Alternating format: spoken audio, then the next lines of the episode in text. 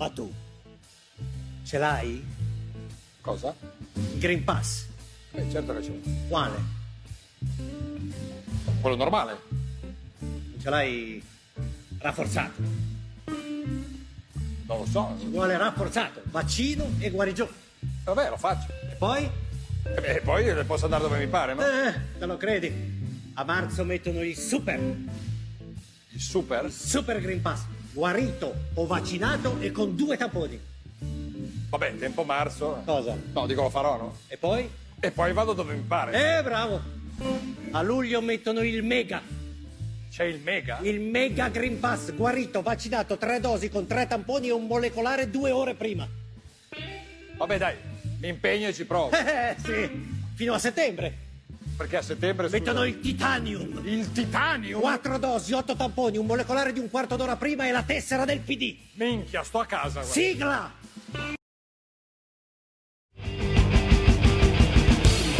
Va ora in onda Potere al Popolo.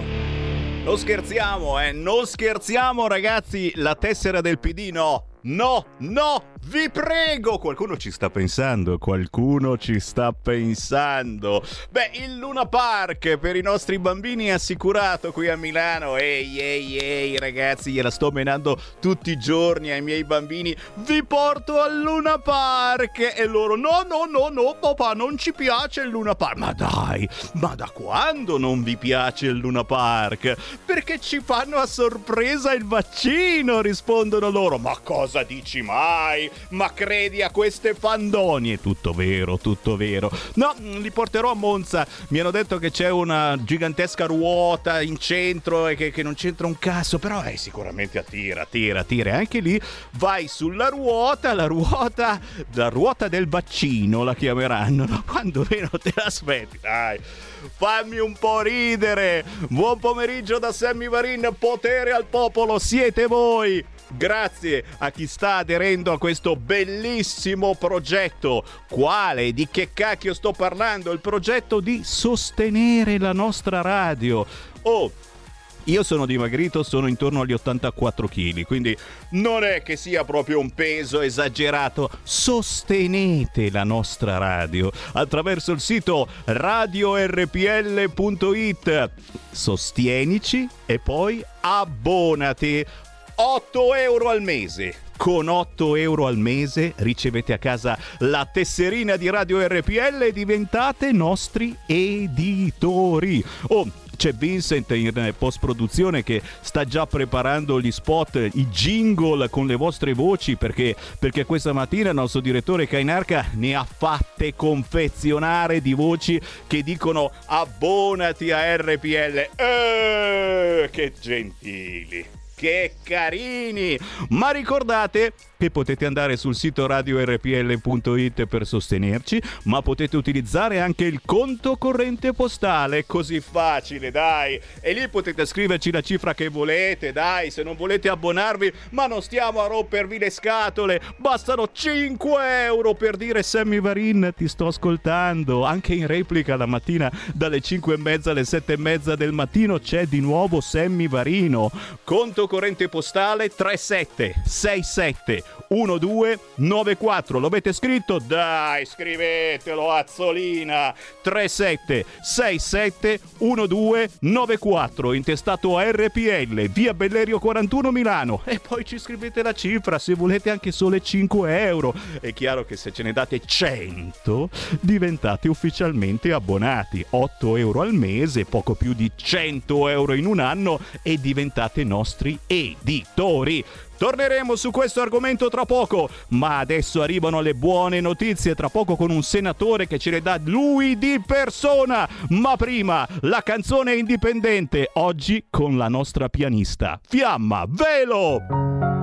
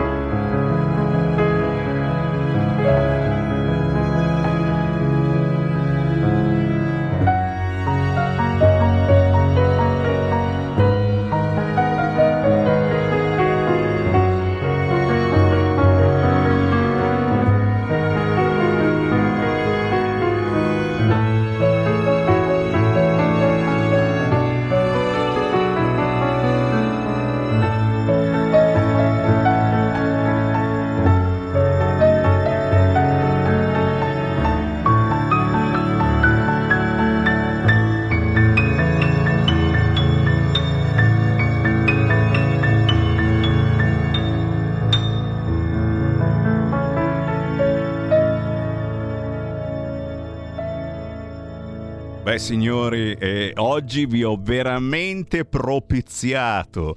Ve la ricordate Fiamma Velo? È una nostra amica storica perché da giovanissima ha cominciato a suonare, a fare serate, a incidere album e noi l'abbiamo conosciuta proprio da quando ha cominciato. Fiamma Velo è uscita con un nuovo singolo che si chiama Dolce Autunno. Ora eh, incidere CD è più complicato, si vendono poco poi con sta pandemia, ti immagini, però è tutto quanto su internet. Dolce autunno di Fiamma Velo, la trovate, la state sbirciando in radiovisione su YouTube, su tutti gli store digitali, ma attenzione, la Fiamma Velo ha ricominciato a girare in tournée e mi ha detto di ricordarvi che sabato 11 dicembre sarà a Novate Milanese e suonerà a un workshop con una maestra di yoga. Eh, si parlerà di rilassamento, respirazione, percezione corporea. Ah, come percepisco, percepite anche voi?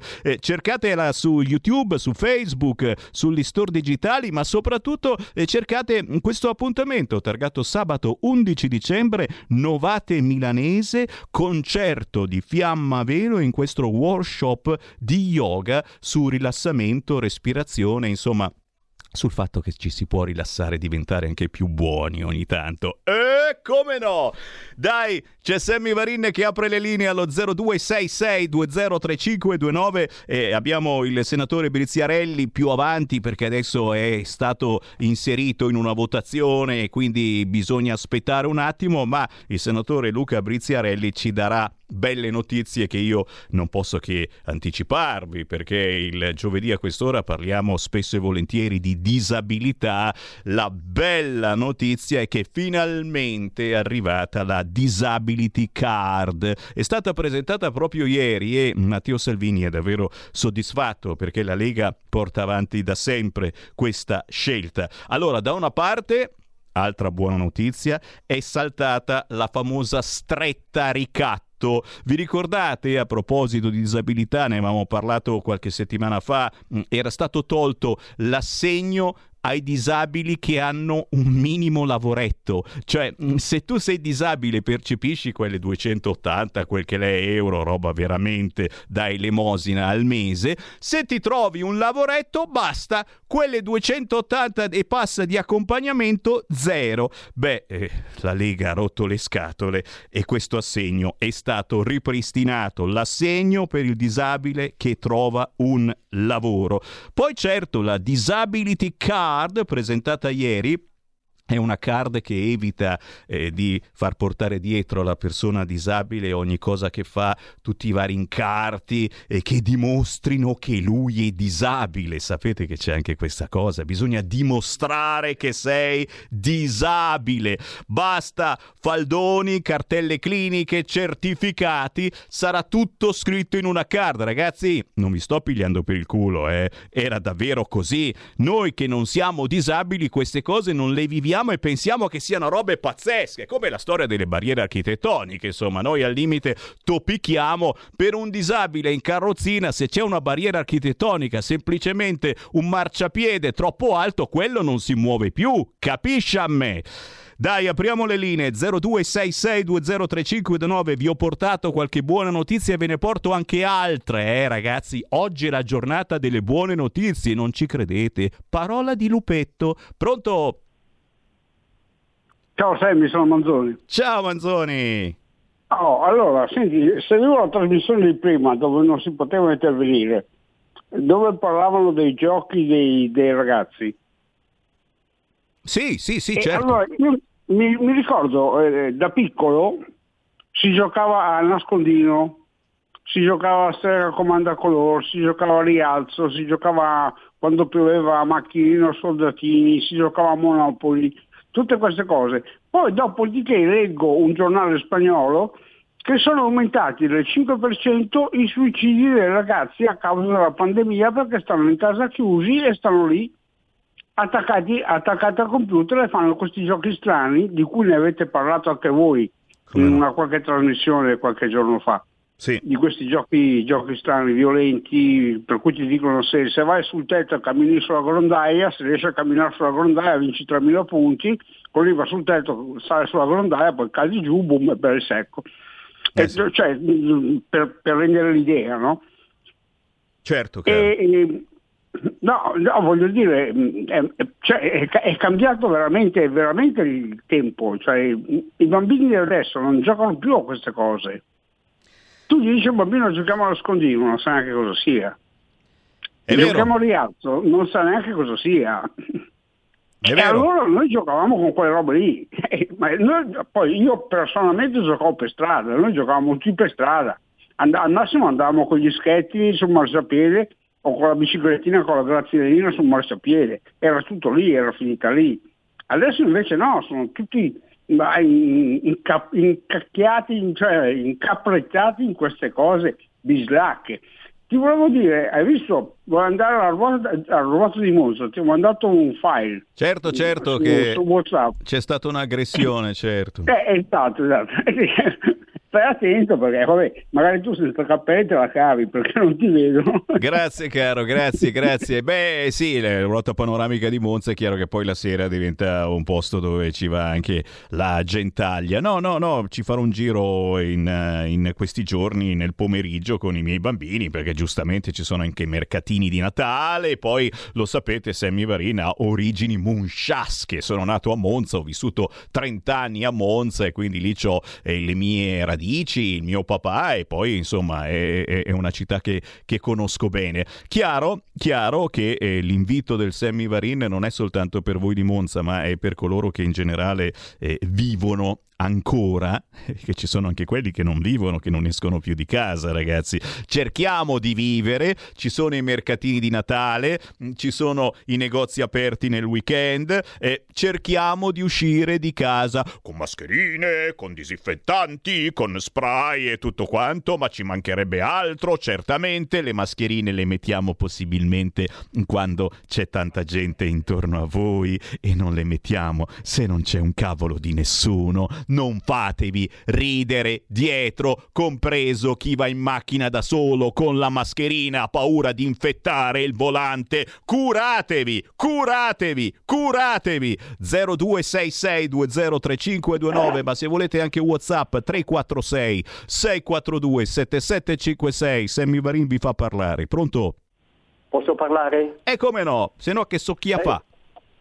Bravissimo. Ciao. Senti, io volevo spezzare una lancia a favore della polizia, della polizia di Varese. Oi. Tipo, posso, è, una- una- un- è mi è successo mezz'ora fa. Un mio vicino di casa si è deciso di cambiare le gomme davanti della macchina, ma non riusciva. È passata una pattuglia della polizia, ha messo il cavalletto, gli ha cambiato le due gomme, l'ha ringraziato e se ne sono andati. Io davanti a questo non, non so più cosa dire. Sono rimasto senza parole, gli ho fatto i complimenti a queste due persone. Grazie per quello che avete fatto. Hanno visto una, pe- una persona anziana in difficoltà, hanno cambiato le due gomme davanti a un vicino di casa. Quindi dire tutto questo io non lo so, mi, mi sono sentito lombardo. Ciao. Grazie, grazie, grazie. Sì, approfittiamo per salutare la polizia di Varese e soprattutto la polizia locale di Varese e so che abbiamo alcuni importanti esponenti che ci seguono. Eh, è chiaro, è chiaro che eh, chi lavora in quei corpi eh, si rende utile anche così ed è la cosa eh, più bella e spontanea. Uno dice, eh sì, danno una mano soltanto se è una bella ragazza ventenne. No, non era una bella ragazza ventenne. Qui fa capire che c'è gente davvero che eh, lo fa perché è una missione eh, bellissima, è amare e difendere la propria terra, eh, lavorare nella polizia, nei carabinieri, in tutte le altre forze. Quando parte il Super Green Pass, ma che palle, Dio mio, perdonatemi, non ne posso più, ma neanche voi, non ne posso più su qualunque canale. Ieri guardavo Canale 5 alle 8 di sera, per 20 minuti hanno parlato soltanto di vaccini e di Green Pass. Capite che poi la gente va fuori di testa? E Novax e Sivax, lasciamoli stare quelli che non si vogliono vaccinare! Cacchio, ci sono sempre stati quelli che non prendevano le medicine, quelli che non volevano vaccinarsi, ci sono sempre stati. Uno deve essere libero di fare quello che vuole. Finirà all'ospedale, potrebbe morire. E allora? Cioè, se no stiamo qui a menarla davvero per cose inutili, perché sei contagioso anche tu che il vaccino l'hai fatto e adesso, e adesso la vaccinazione dei bambini da 5 a 11 anni che potrà iniziare già il 16 di dicembre, eh, non più il 23, grazie, come siete buoni. C'è già in apertura su Repubblica perché c'è solo queste di notizie davvero, eh. c'è il decalogo e le cose da sapere, una o due dosi perché poi puoi anche scegliere. C'è rischio miocarditi e uno subito dice oh no, allora non te lo faccio. Ma c'è Villani dell'ospedale Bambino Gesù che invece è molto gentile e dice il vaccino per i bambini è una grande opportunità ed è sicuro, è testato. Oh! Subito dopo c'è la D Pfizer che dice finiremo per vaccinarci una volta all'anno. Il governo britannico si prepara alla quarta e quinta dose sto, sto sospendendo le trasmissioni, non so se l'avete capito, perché quell'audio che c'è sul nostro sito radiorpl.it e che abbiamo messo in scena io, Sammy Varini, il nostro direttore Giulio Cainarca e, e il collega Vincent eh, parla di sedicesima dose quell'audio, è, è, molto interessante, fatevi un giro, eh. oltre che per abbonarvi sul sito radiorpl.it c'è proprio eh, questo radiodramma messo in scena che parla di sedicesima dose di vaccino e soprattutto parla di come saremo tutti quanti spiati ancora di più di adesso e controllati perché se non avrete il vaccino in regola non potrete più entrare e fare assolutamente nulla il governo britannico si prepara alla quarta e quinta dose. Mentre qua in Italia Mentre qua in Italia qualcuno, eh, qualcuno, protesta perché ci sono troppi Novax in tv, quei volti Mediaset che irritano il cavaliere. Sapete che si parla di bloccare alcune trasmissioni su Rete 4 è particolarmente aperte verso anche chi non la pensa come il pensiero comune, quindi come se non ti vaccini sei una merdaccia. Si parla addirittura di bloccare determinate trasmissioni in occasione delle settimane di elezioni eh, del Presidente della Repubblica perché, ah, non lo so, forse potrebbero influire su senatori, deputati, eccetera, che voteranno. Ma per favore, ma per piacere, fatemi cambiare argomento, è impossibile farlo. È impossibile farlo, ragazzi. Se sto su Repubblica o sul Corriere, ti giuro, mi cascassero quei pochi peli che ho ancora sulla testa. C'è solo vaccino oggi su Repubblica e sul Corriere, con la scusa che certo c'è la notizia di questi bambini che adesso potremo vaccinare e quindi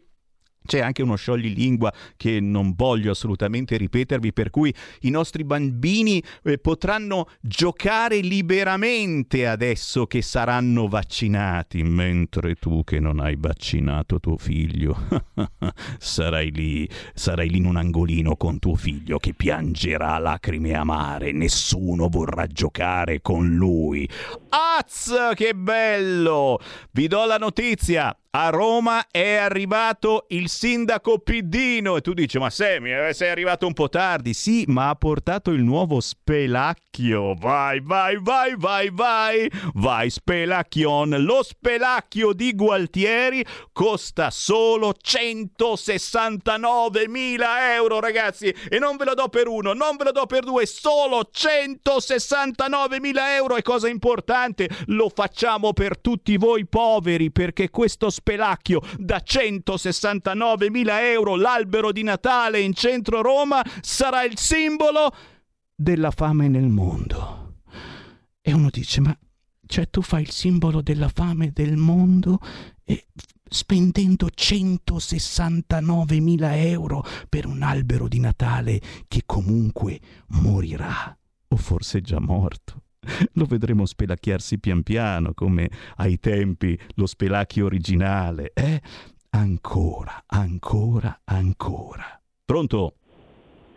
Sì, buongiorno Semmi, Ciao. dal Veneto, provincia di Treviso, Antonello. Ciao.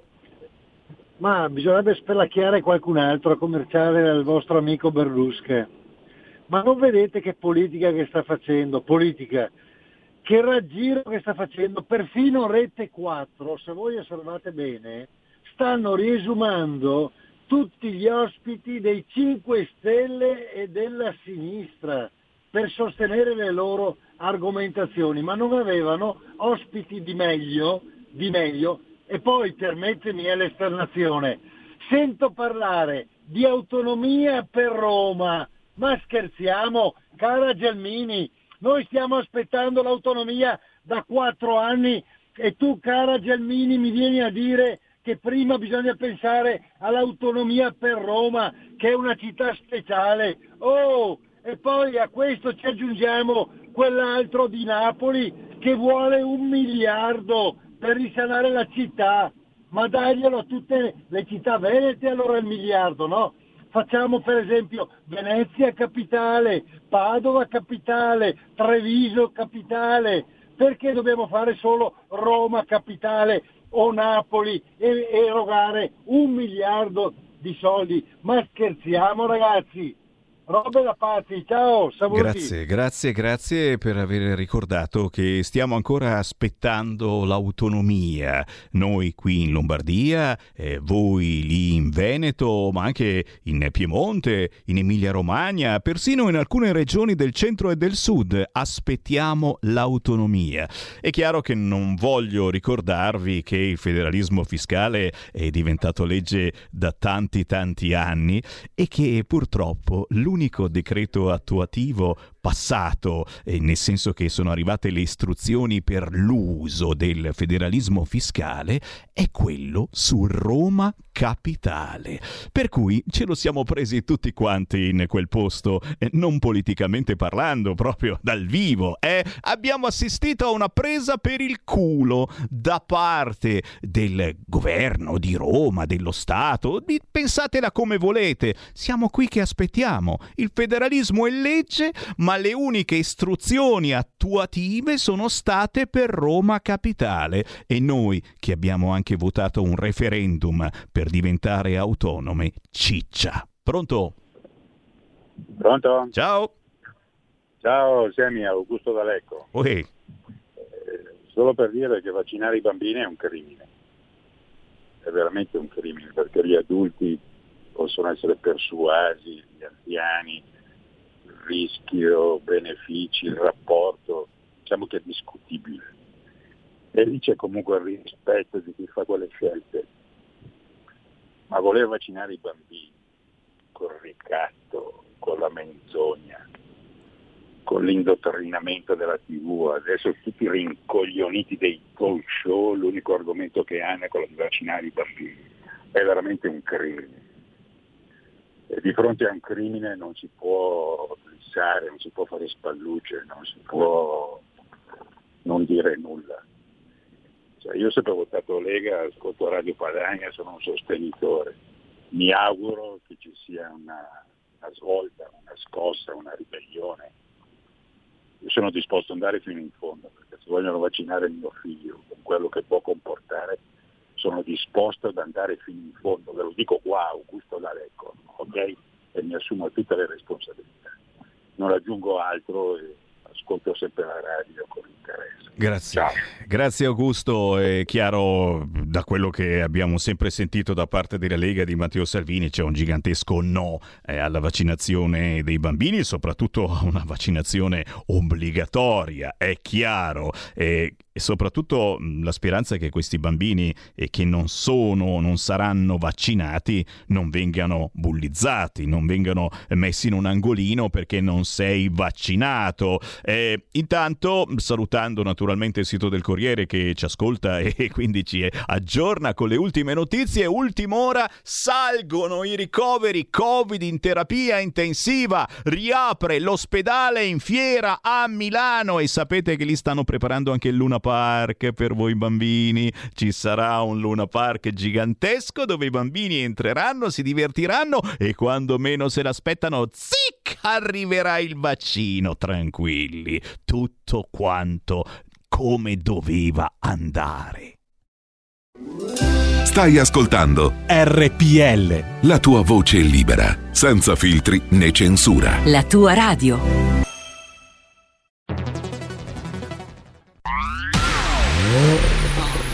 Auto nuova fiammante col suono nuovo È il DAB Plus che si sente a tuono La provi e senti subito com'è che va DAB Plus la tua radio migliorerà Digital Radio, il suono perfetto. DAB Plus.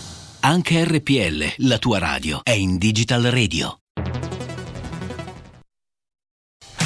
Porta con te ovunque RPL la tua radio. Scarica l'applicazione per smartphone o tablet dal tuo store o dal sito radiorpl.it.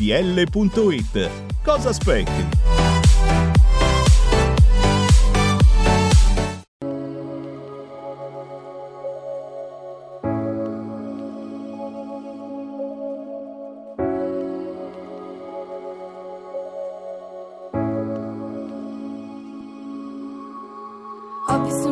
Perdere tutto, mangiare ansia, uscirne distrutto, tornare a casa e buttarsi sul letto, pregare Dio di avere aria nel petto, per urlare parole d'amore a una foto sbiadita dal sole e lottare contro il mare che ha dentro da quando le ha detto non sa che ora rientro. Ho visto un uomo diventare adulto, sento sul collo il suo fiato rotto, baciare la vita e stringere un patto di gioia infinita e sangue corrotto, che cola mischiato all'affetto di chi è andato e di chi non è detto, che resti come sta ferita finché sia finita sta cazzo di vita. Siamo polvere da sparo su un campo minato. Abbiamo scritto ti amo su una banconota. Voglio buttare giù di un fiato sta vita puttana. Perché sta guerra ti prende la gola e ti lascia sola È sempre bello quando il fumo bianco esce pian piano fuori dalla bocca. Un po' meno bella quando le persone, quando so stronze escono dalla porta. Vivo col botto ormai da mesi. Dimmi se questo vale i soldi spesi. Oggi le puttane non fanno felici come la droga e gli amici. Quando d'estate l'asfalto le suole, bevo una birra più calda del sole. Guardo la gente, la coda alla festa, poi arrivi tu, fai girare la testa. Ho scritto ti amo su un pezzo di carta, l'ho stropicciato poi dentro la tasca. Qui piove ancora da tutte le parti. Tu giri piano, ti volti e poi parti. Siamo polvere da sparo su un campo minato. Abbiamo scritto ti amo su una banconota. Voglio buttare giù di un fiato sta vita puttana. Perché sta guerra ti prende la gola e ti lascia sola con una pistola. Siamo polvere da sparo in centro a Milano. Torno a fare il dito medio a chi mi sputa odio. Voglio buttare giù di un fiato sta vita puttana. Perché sta guerra ti prende la gola e ti lascia sola pistola. Siamo polvere da sparo su un campo minato. Abbiamo scritto ti amo su una banconota. Voglio buttare giù di un fiato sta vita puttana. Siamo polvere da sparo su un campo minato. Abbiamo scritto ti amo su una banconota. Voglio buttare giù di un fiato sta vita puttana. Perché sta guerra ti prende la gola pistola. Siamo polvere da sparo in centro a Milano. Torno a fare il dito medio a chi mi sputa odio. Voglio buttare giù di un fiato sta vita puttana. Perché sta guerra ti prende la gola e ti lascia sola con una pistola. Si chiama Gaia Bacciottini, in arte Gea, ha 17 anni, è di Poggibonsi, in provincia di Siena. Questo pezzo Banconota 671 parla di violenza, di corruzione, di abbandono. Un video molto significativo, una canzone potente che ci porta all'appuntamento del giovedì alle 13.30, quello con hashtag bambini strappati e con Sara Joe. Ciao! Ciao, ciao a tutti e benvenuti ai radioascoltatori radioascoltatori e a chi ci sta seguendo dalle varie piattaforme vogliamo innanzitutto mandare un abbraccio a tutte queste persone che eh, fanno in modo che noi possiamo continuare anche nella nostra missione. E se non ci prendono su quella piattaforma, girate da un'altra, perché quando si parla di hashtag bambini strappati, quando si torna Siamo a parlare ovunque. dei bambini strappati di Bibbiano e non solo, e molte piattaforme ci bloccano, qualcuno non ricorda e altri ci bloccano. Bibbiano? Ma quale Bibbiano? E soprattutto oggi parliamo anche di messaggi,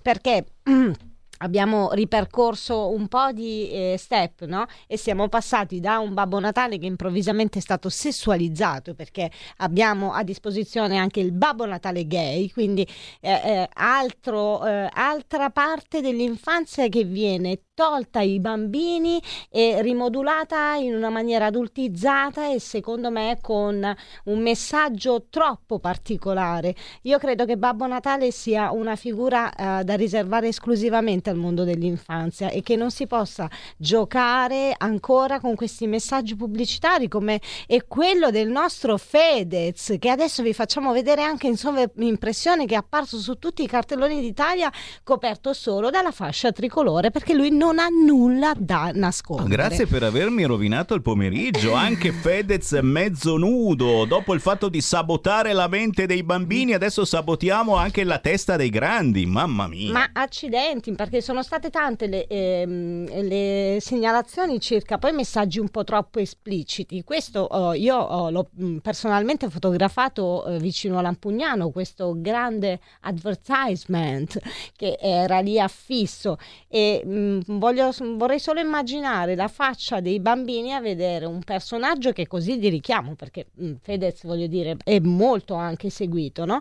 Riconoscerlo e soprattutto riconoscere in lui queste abitudini che poi possono un po' fuorviare eh, la testa E dei non bambini. saprei chi scegliere tra Babbo Natale gay e Fedez, mi metti in un labirinto. Anch'io siamo in difficoltà, magari chiediamo ai radioascoltatori di partecipare attivamente a questa diretta e dirci qual è la preferenza, se Babbo Natale gay o Fedez completamente nudo. Ma noi passiamo ai fatti più importanti perché c'è stato un titolo su Panorama e mh, abbiamo potuto vedere e possiamo vedere in onda la locandina della copertina di Panorama. Ovviamente abbiamo eh, come ospite Francesco Bonazzi che è stato eh, insieme a Francesco Tortorella l'autore di questa inchiesta giornalistica. Gli diamo il benvenuto, benvenuto dottor Bonazzi.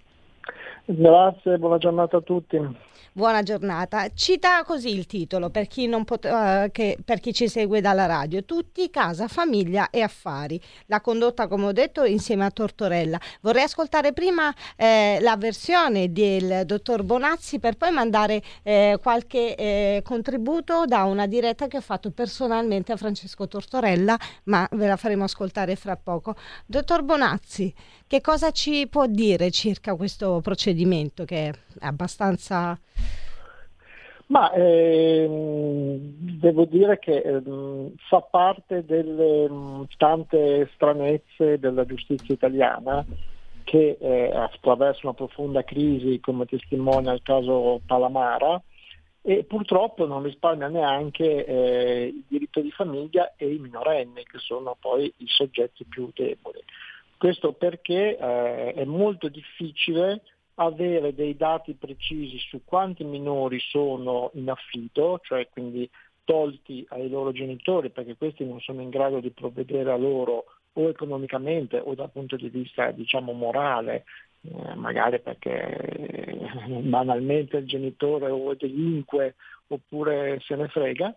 Eh, però poi ovviamente in, questi, in questo numero ci sono anche invece dei bravi genitori che hanno la sfortuna magari di litigare l'uno con l'altro e quindi magari vengono tolti a uno e, to- e dati all'altro, ma non sempre purtroppo vengono dati al quello giusto.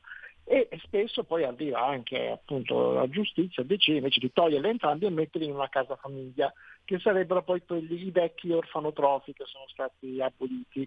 Eh, hanno un bel nome, casa famiglia, sicuramente la grandissima parte delle persone che mandano avanti queste strutture da 10-12 posti letto sono eh, brave, competenti e, e volenterose e ben intenzionate, eh, visto che lo Stato poi eh, dà dei soldi da 80 a 200 euro al, al giorno per eh, pagare le spese di questi, di questi minorenni, c'è anche chi ci fa un po' di soldi e chi magari lo fa eh, così solo per, eh, non tanto per passione ma per interesse. Ecco.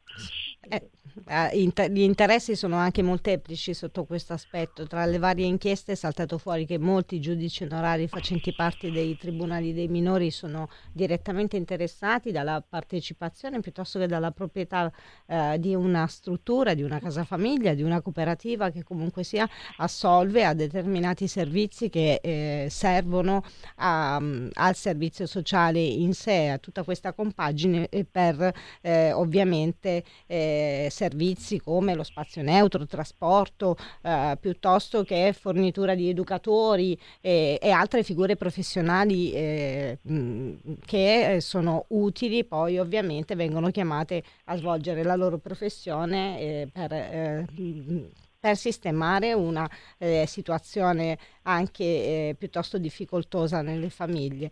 Abbiamo contezza un po' che è un giro d'affame, da, d'affari scusate, piuttosto importante. E, e, quello che vorremmo sapere è che cosa eh, ne, se ne è vinto in maniera particolare dall'inchiesta che avete condotto con il dottor Tortorella.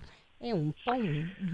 Ma ehm, innanzitutto che è con grandissimo ritardo e con grande fatica che questo settore eh, della, uh, che gestisce i minori eh, comincia A a rispondere, B a eh, correggere i propri errori, perché con la scusa che sono minorenni c'è tutto come un'alea di segreto, di riservatezza nell'interesse dei bambini. Sì, nell'interesse dei bambini, ma eh, poi però tutti devono essere, tutti gli operatori, specialmente dello Stato, devono essere responsabili di quello che fanno. Se sbagliano pagano, non possono dire no, però non possiamo dirgli queste cose, non possiamo fare uno scandalo perché sennò poi i bambini si turbano.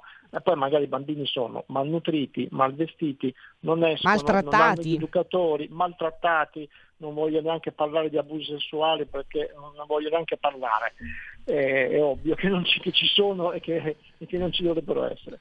E, e quindi il primo problema è questo, già da 5-6 anni per esempio era venuto fuori che a, a, occhio il 20% secondo alcune associazioni di volontariato e anche secondo l'inchiesta di Panorama di Maurizio Tortorella eh, era venuto fuori che circa il 20% dei giudici onorari avevano anche incarichi in case famiglie, quindi c'è il rischio che uno affidi un ragazzino che magari potrebbe anche stare in famiglia invece o essere dato in affido a un'altra famiglia, a una casa, a una struttura dove poi giudice onorario eh, fa il consulente oppure magari è il direttore o magari è lo psicologo, perché il giudice onorario non è soltanto una persona laureata in legge, può essere anche una persona laureata in pedagogia, uno psicologo, quindi un esperto diciamo, della materia dei bambini. Ecco perché è più facile che eh, possa essere in conflitto di interessi.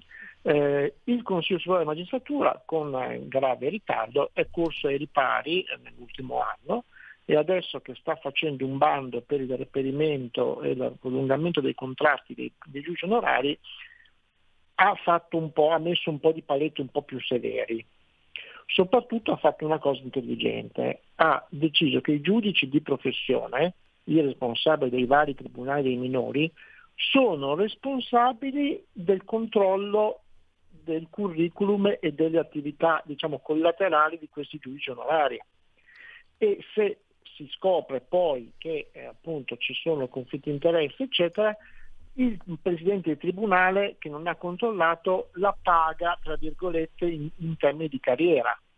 Questo eh, purtroppo è l'unico modo per far sì che ci siano dei controlli. Esatto, cioè esatto. Perché le carriere. tante volte essere consapevoli di un'impunibilità lascia a queste persone Eh, spazio sì. di non agire. Il non agire eh, di tanto in tanto è molto più dannoso che magari commettere un, un errore in sé, perché eh, mh, fa da deterrente comunque alla giustizia. Quindi, Certo. ma su queste ci sono state delle novità e delle, eh, delle rif- delle riforme, anche gioco forza il DDL Cartabia, eh, settimana prossima avremo qui ospite, Sammy ti do questa chicca, avremo qui ospite il nostro senatore Pillon, Wow. l'affezionatissimo senatore Pillon che ha contribuito perché in questo DDL ci sono comunque parti, punti che eh, venivano eh, comunque promossi nel DDL 735 dell'onorevole, quindi eh, del senatore. Vabbè. Comunque, sempre una grande persona che stimiamo tantissimo. E, e settimana prossima, magari, eh, visto che seguite co- anche con piuttosto interesse questo, questo argomento, avremo modo di eh, dare delle specifiche in più. Intanto, ehm, di, eh, del dottor Tortorella, che è uno scioglilingua, stavo dicendo prima, ehm, abbiamo delle, mh, delle notizie in più. Eh, abbia- ho condotto personalmente un'intervista che è andata in onda su Attivo TV il 29 novembre eh, verso le ore 18 per chi eh, volesse può trovare questo approfondimento eh, su Attivo TV che è una pagina Facebook è una TV web.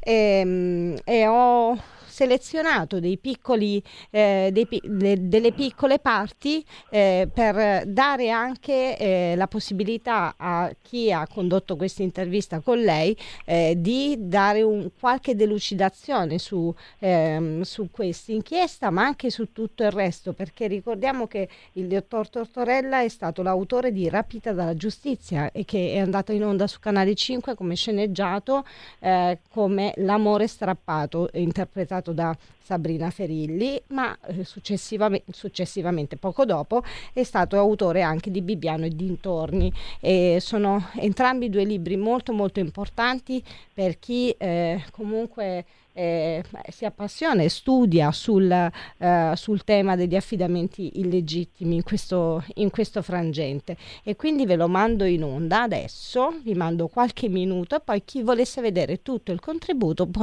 eh, può cercare Attivo TV. Allora, andiamo. Credo che una condanna eh, a quattro anni sia una condanna molto pesante. Uno può provare poi eh, i sentimenti che crede nei confronti del- dell'imputato, del condannato, dell'assolto, a seconda dei casi. Eh, io cerco sempre di pormi molto da giornalista nel- nel- nel- nei panni della persona che viene condannata, che probabilmente no- a volte, non sempre ha un- un- un- agisce con dolo, ma anche per convinzione. Io, ehm, osservando a lungo la- la- quello che appunto è dato fare a un giornalista, il lavoro e la carriera del- di Claudio Foti, eh, sono convinto che abbia al suo, al- dentro di sé la convinzione di agire nel giusto. Io, ovviamente io, io credo invece che quel tipo di atteggiamento, quel tipo di idea, eh, parlavi prima del Cismai, che è il centro antiviolenza che raggruppa molte, molte, molte psicologi e, e assistenti sociali e, e informa di sé con la sua idea eh, di, una, di, una, del- gran parte appunto del- di questo settore e, e lo fa la- nella convinzione dichiarata che i bambini abusati e maltrattati siano in una, in una percentuale elevatissima e molto superiore rispetto a quella che, che- che- che si può sapere e, e quindi eh, i bambini vadano ascoltati e tutto quello che dicono è assolutamente vero.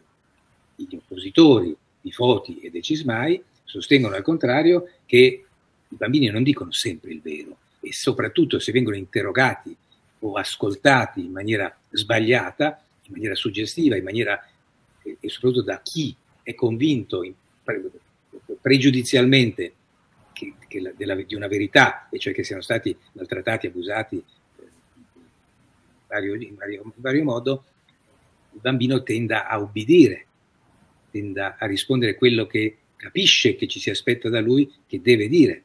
Soprattutto io sono convinto che se fossi un bambino, se fossi stato un bambino di 3, 4, 5, ma anche 10, 12 anni, preso, portato via da casa mia, ficcato in un qualunque centro d'affido, in una qualunque casa famiglia, e avessi capito che appunto si pretendeva da me un- una, una qualche verità, io avrei detto qualunque cosa, qualunque cosa, pur di tornare a casa. È evidente che questo crea dei problemi immensi, è evidente che questo pre- è, una, è una- è una- è una- logica che presta il fianco al rischio di creare situazioni aberranti di eh, accuse di, eh, nei confronti di persone innocenti e soprattutto al protrarsi del, del, del mantenimento di questi, questo incredibile ed elevatissimo numero di minori in strutture d'affido che purtroppo spesso agiscono non in buona fede, ma anche per interesse. E questo è il motivo per cui ho scritto il libro, aiuto non lo vedo più, eh, Bibiano e Eccolo qua, sì. di cui parlavi prima. Perché quando è scoppiato il caso di Bibiano, io l'ho sentito un po' come un dovere, nel senso che sapendo che cosa poteva essere, accadere, sapendo che cosa era accaduto per esempio ad Angela Lucanto, ma a tanti altri bambini le cui storie avevo raccontato su Panorama, ho pensato che fosse mio dovere specifico, proprio professionale, raccontare non soltanto quello che si sapeva fino a quel momento, settembre 2019, dell'inchiesta sui fatti di Bibiano, ma anche tutto il retroterra delle, di quelle che io avevo sperimentato e capito essere le patologie del sistema della, della, della giustizia minorile. E per esempio, e per esempio, oh, per eh, finire questa interessantissima e ricca intervista, eh, ribadisco eh, la pagina Facebook Attivo TV, eh, la puntata è andata in onda il, 20, il 29 novembre alle 18.02. Questo eh, che avete ascoltato è un contributo di, eh, del dottor Maurizio Tortorella, giornalista e autore sia per La Verità ma anche per Panorama. l'inchiesta per cui abbiamo qui con noi noi ancora eh, per qualche minuto il dottor Bonazzi eh, che ha sentito con noi immagino eh, questo, questo, stralcio di questa intervista. Umanamente eh, oltre che dall'aspetto giornalistico che cosa le è rimasto da questa inchiesta? Ma eh, io devo dire che non, non sono eh, dire, esperto come Maurizio del tema minori, di solito mi occupo più di finanza, soldi, economia e sono andato un po' a vedere, appunto, cercare di capire, l'abbiamo fatto apposta questo mix a panorama, di vedere un po' i soldi che girano. Mm. Eh, devo dire che invece come mh, persona, non, non, non da giornalista, come comune cittadino, tutte le volte che ho avuto a che fare con eh, la giustizia che si occupa di famiglia, mi sono venuti i brividi lo devo dire, ho di grande, grande rispetto di giudici e avvocati, sono rimasto scioccato, ho fatto un'inchiesta un anno fa sull'enorme potere degli assistenti sociali, eh, che molto spesso senza neanche rendersi conto quando minacciano le famiglie, guardi che lei se fa così io le faccio togliere i bambini dal giudice, non si rendono conto che magari lo fanno a fin di bene, no? Perché c'è il papà o la mamma che è stato inadempiente su qualcosa, ma non si rendono conto che non puoi dire una cosa del genere, perché quello lì è un reato, è, è estorsione, è minaccia. Eh, non si può minacciare un genitore anche non tanto bravo, io ti tolgo i bambini, così, con leggerezza. Ci sono poi dei padri separati che si buttano dalla finestra, ci sono delle mamme che si suicidano.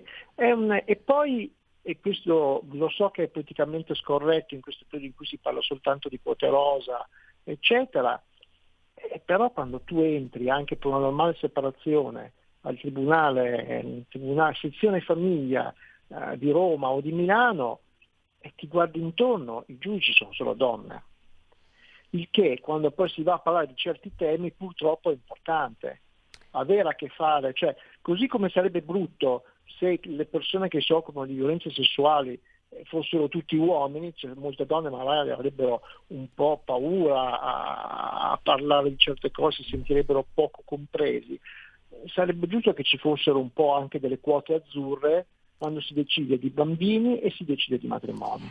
E queste quote azzurre eh, nel terzo settore ci sono. Noi come hashtag bambini strappati eh, siamo uh, completamente convinti che eh, il tema della bigenitorialità sia un tema da approfondire, da, uh, soprattutto uh, da difendere e tutelare, perché il diritto non è ehm, di un uomo o di una donna, il diritto imprescindibile e inalienabile è quello del bambino ad avere entrambi i genitori ed entrambi i genitori meritano comunque sia di partecipare a quella che è la Certo. crescita del, del minore, anche da separati, ma forse soprattutto da separati, perché ci vuole forse un impegno, un'accortezza maggiore. Invece molte, molte di queste persone, eh, indistintamente dal sesso, comunque sia, antepongono quello che è il conflitto, quello che è una vendetta, un risentimento e tante volte non capiscono che defalcano proprio quella che è la serenità di, eh, di un bambino in sé. E ci teniamo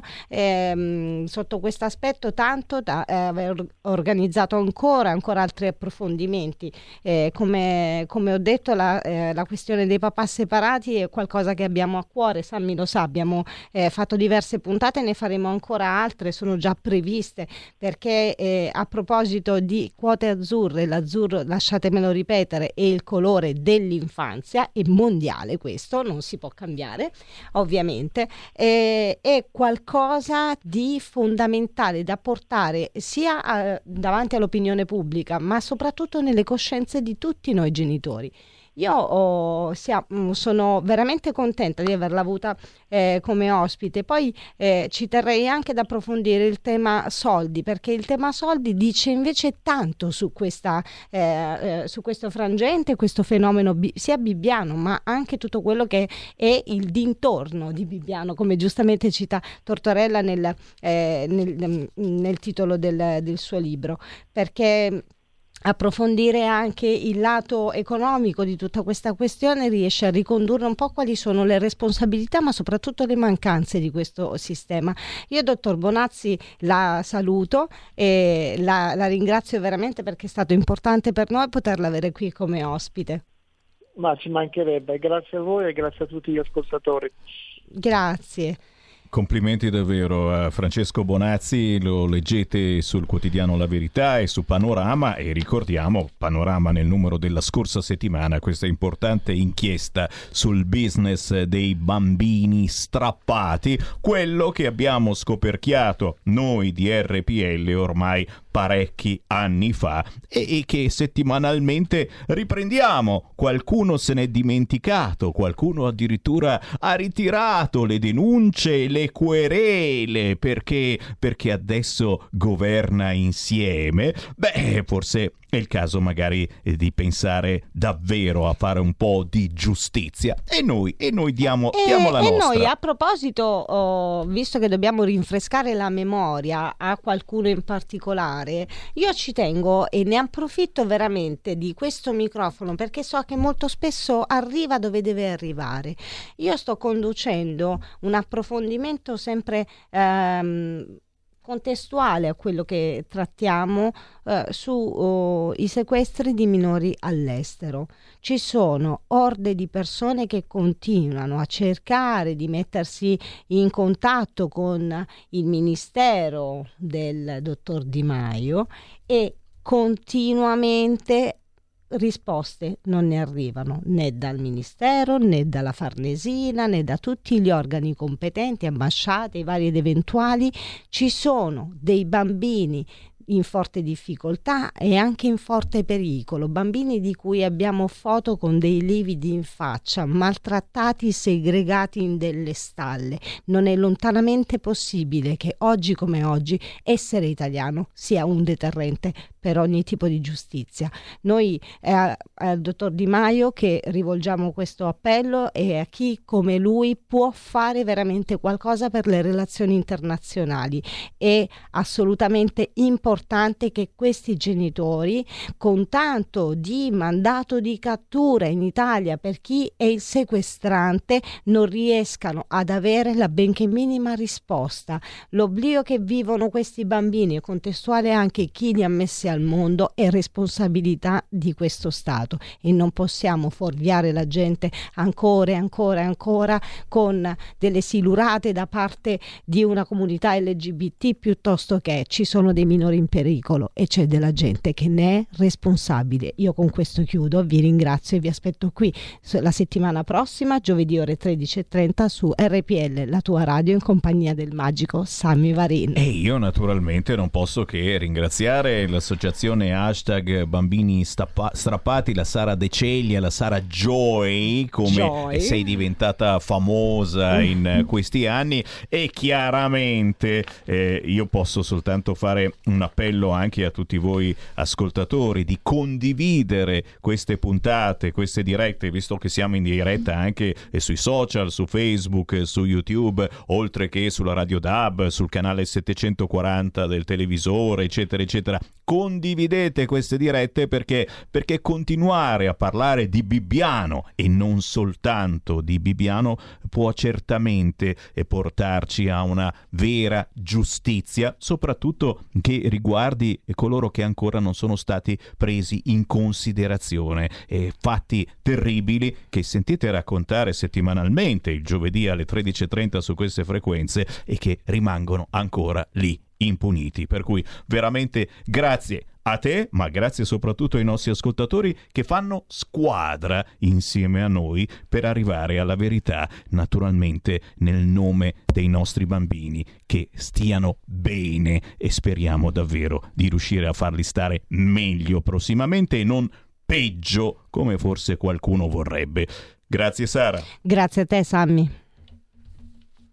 Da oggi la tua radio È ascoltabile anche con la televisione in digitale. Sul telecomando della televisione digitale o del tuo ricevitore digitale puoi scegliere se vedere la TV o ascoltare la radio. Risintonizza i canali radio e troverai anche RPL, canale 740. la tua radio.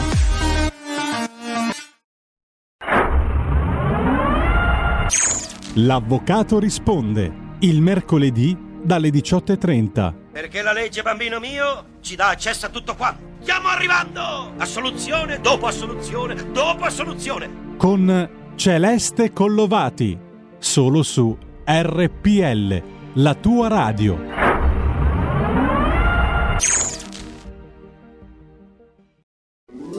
Stai ascoltando RPL. la tua voce libera, senza filtri né censura. La tua radio.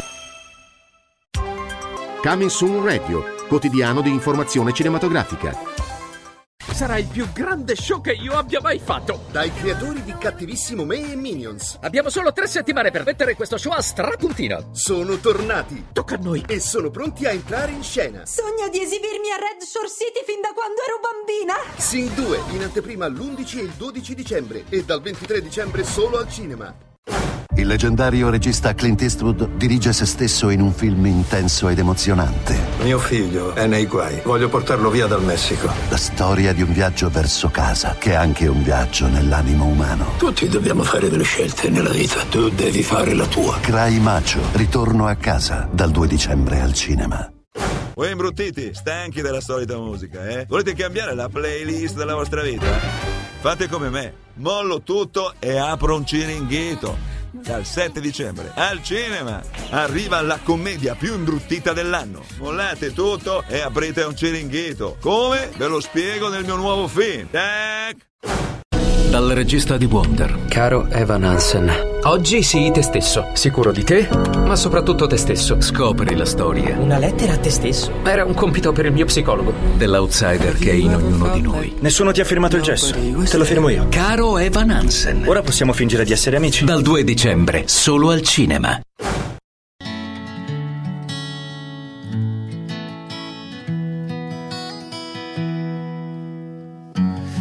Se senti il mio pensiero mentre seguo un tuo discorso. Chissà se leggi nei miei occhi il bene che ti voglio. E scrivo una canzone senza dire il tuo nome. Tu che sei la mano che dà forma a questa canzone. E poi ti guardo sorridere.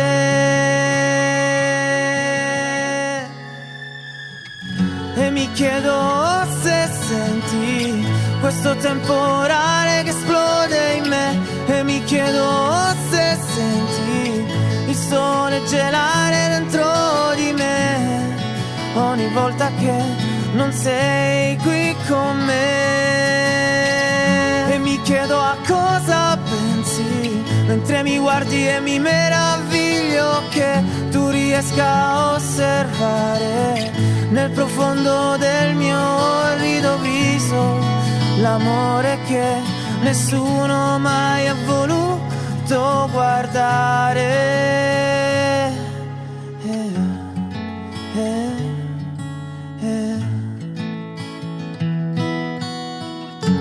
Quanto sei bella innamorata, sei ancora più bella. Il cuore del tuo principe ti rende felice. E sogno una mia storia d'amore attraverso la tua, per vivere anche io almeno un secondo nel labirinto dell'amore, dove paura e gioia si incontrano per creare amore, eh, per creare amore, amore. E mi chiedo se senti questo temporale che esplode in me, e mi chiedo se senti il sole gelare dentro di me ogni volta che non sei qui con me e mi chiedo a cosa pensi mentre mi guardi e mi meraviglio che tu riesca a osservare nel profondo del mio orrido viso l'amore che nessuno mai ha voluto guardare.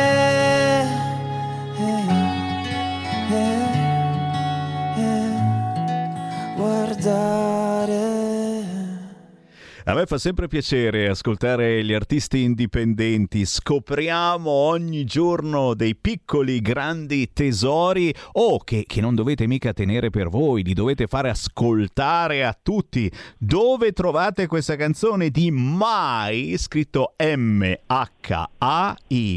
E mi chiedo se facilmente anche semplicemente su YouTube, digitando E mi chiedo se di Mai, che guarda guardalo lì, lo abbiamo al telefono. Ciao Domenico! Ciao, ciao a tutti. Piacere, ciao. Domenico Buffolino ti chiami da Berna, esatto, Svizzera. Esatto, 26 esatto. anni, cresciuto con la musica italiana, autodidatta, ti sei buttato davvero nella musica e sei al primissimo lavoro, un lavoro che eh, sentendo questo non posso che dire che, che, è venuto bene perché è veramente di atmosfera, eh, veramente particolare, suona, suona per radio e certamente, eh, visto che è la prima volta che ci sentiamo, mai raccontati ai nostri radioascoltatori chi è mai Domenico Buffolino? Come ti presenteresti ai nostri radioascoltatori?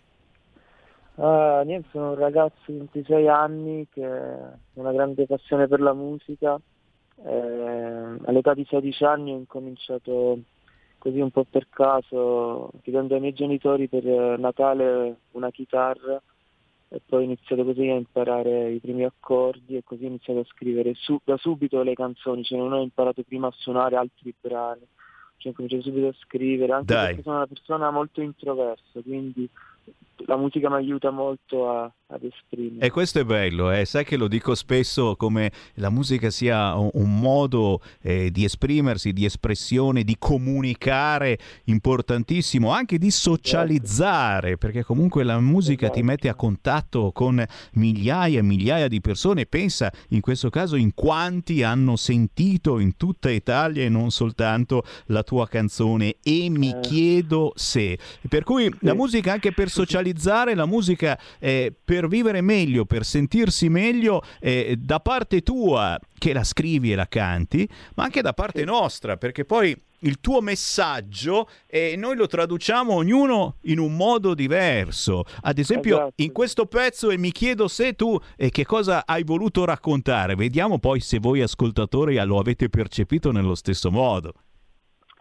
Ma praticamente si tratta di un, di un ragazzo, in questo caso io, che mi sono innamorato di una ragazza che però purtroppo, cioè purtroppo per lei è felice con un'altra persona e io sono ugualmente poi alla fine racconto che sono ugualmente felice, cioè, per me è più importante che sia felice lei, anche se non sta con me, eh, anche se io poi sto, non sto bene da quel punto di vista lì, però l'importante è che stia bene la persona a cui amiamo e non diciamo, mettere davanti prima lei e poi io. Bello, bello, e non ditemi che non ci siete passati anche voi, alla fine avete pensato così, l'importante che sia felice lei e poi vabbè eh, si soffre come cani spesso e volentieri, Eh, ma, ma è bello, ma è bello così, cercare di fare il bene del prossimo. Mai scritto M-H-A-I il pezzo e mi chiedo se però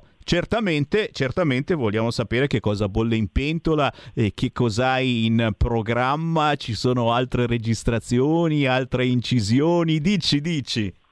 Allora, adesso su- sui digital store ho un EP che è uscito a settembre di nove brani che ho già pubblicato, registrati a Torino. E poi adesso continuerò nell'anno, cioè prossimo anno a scrivere ancora e poi cioè, adesso sono in fase di scrittura, poi Bello, bello, bello. Allora, dove dobbiamo, dove dobbiamo trovarti sui digital store e su internet? Perché eh, ti fai chiamare Mai, M-H-I, però eh, non, è, non è facile eh, far saltare fuori effettivamente la tua persona. Cosa dobbiamo scrivere? Allora, su Spotify Apple Music se si scrive mai si arriva subito sul mio account artist o, o se no chi ha Instagram c'è scritto My Music tutto insieme e lì poi ho un link dove ho tutti i miei canali praticamente poi da lì si arriva a qualsiasi canale per, per accedere diciamo ai- alle mie canzoni Ottimo, ottimo, ottimo. E, e infine, dove, dove fai base in questo momento? Sei ancora in Svizzera? Sei in Italia? Dove, dove stai? Eh, in questo momento sono eh, ancora in Svizzera a Berna Da Berna, vedete, poi fa avanti e indietro, viene a Torino a registrare e Esatto. chissà mai, magari lo potremo sentire prossimamente anche in eh, qualche locale. Direi di farti magari. avanti, ti pare? Eh? Dai! Sì, magari.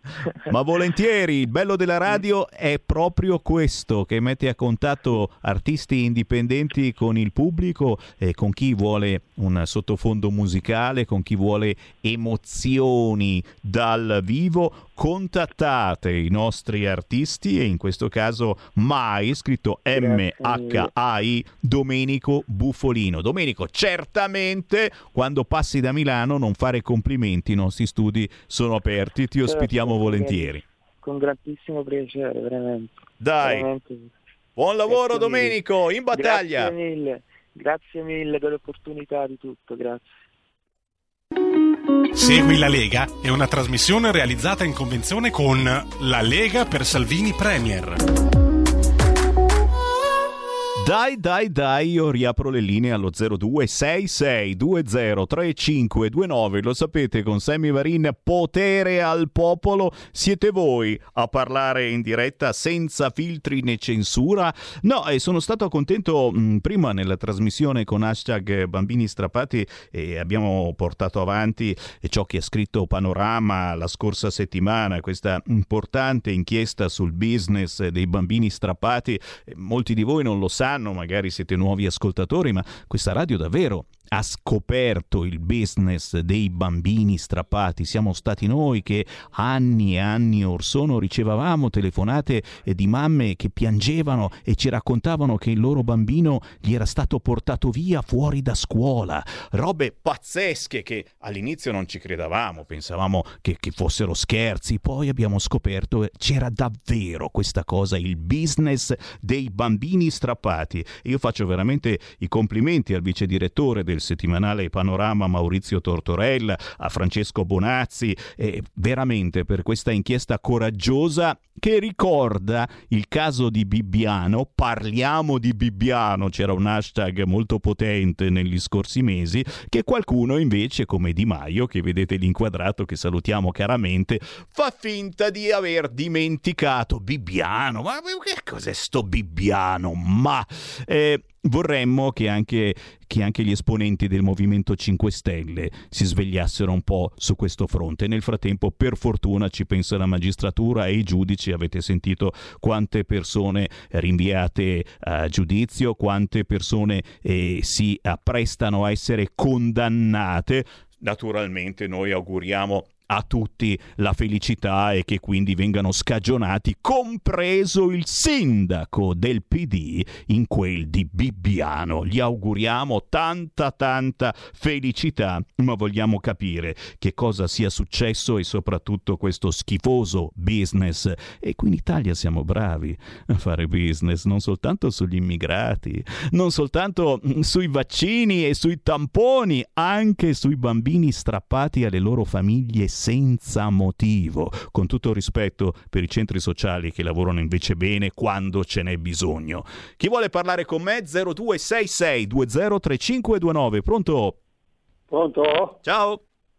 Ciao, ciao Sammy, senti, eh, stamattina ho sentito la trasmissione dove fa la solita trasmissione Borghi e Kainarca gli ha detto che si può fare l'abbonamento alla radio e Borghi gli ha risposto, dice ma eh, sì, si può fare l'abbonamento ma tanti deputati, senatori non sanno nemmeno che esista RPL. Ora io dico, è mai possibile che diano ancora, una risposta così? Ma Morelli lo sa cosa è RPL, Molteni lo sa, Centinaio lo sa, Romeo lo sa e tanti tanti altri.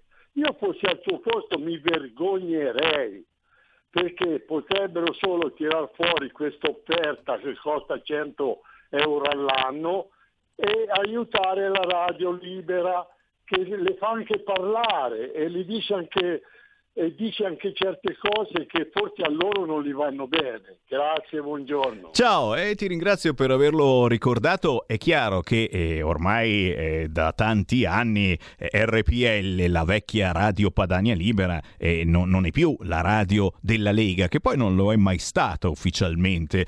siamo diventati una radio che fa controinformazione di qualunque tipo, sentendo tutti, ma proprio tutti. E quindi i senatori della Lega, soprattutto eh, quelli più giovani, tra virgolette, più recenti, hanno tutto il diritto magari eh, di non ricordarsi più e che c'è RPL, eccetera. Chiaro che noi mh, mm, li sentiamo quotidianamente, i senatori, i deputati della Lega e non soltanto, e quindi sempre più persone conoscono la nostra radio. Tra il fatto di conoscerla e il fatto di sostenerla, beh, insomma, eh, ce ne passa di acqua. Siete voi voi ascoltatori, voi sindaci, voi consiglieri comunali, voi politici di ogni schieramento che magari per caso o proprio perché magari vi abbiamo intervistato qualche volta venite a conoscenza della nostra radio che poi dovete decidere sì, è il caso di dare una mano a questa radio che vive proprio di questi abbonamenti e dare una mano alla nostra radio è la cosa più facile del mondo perché si va sul sito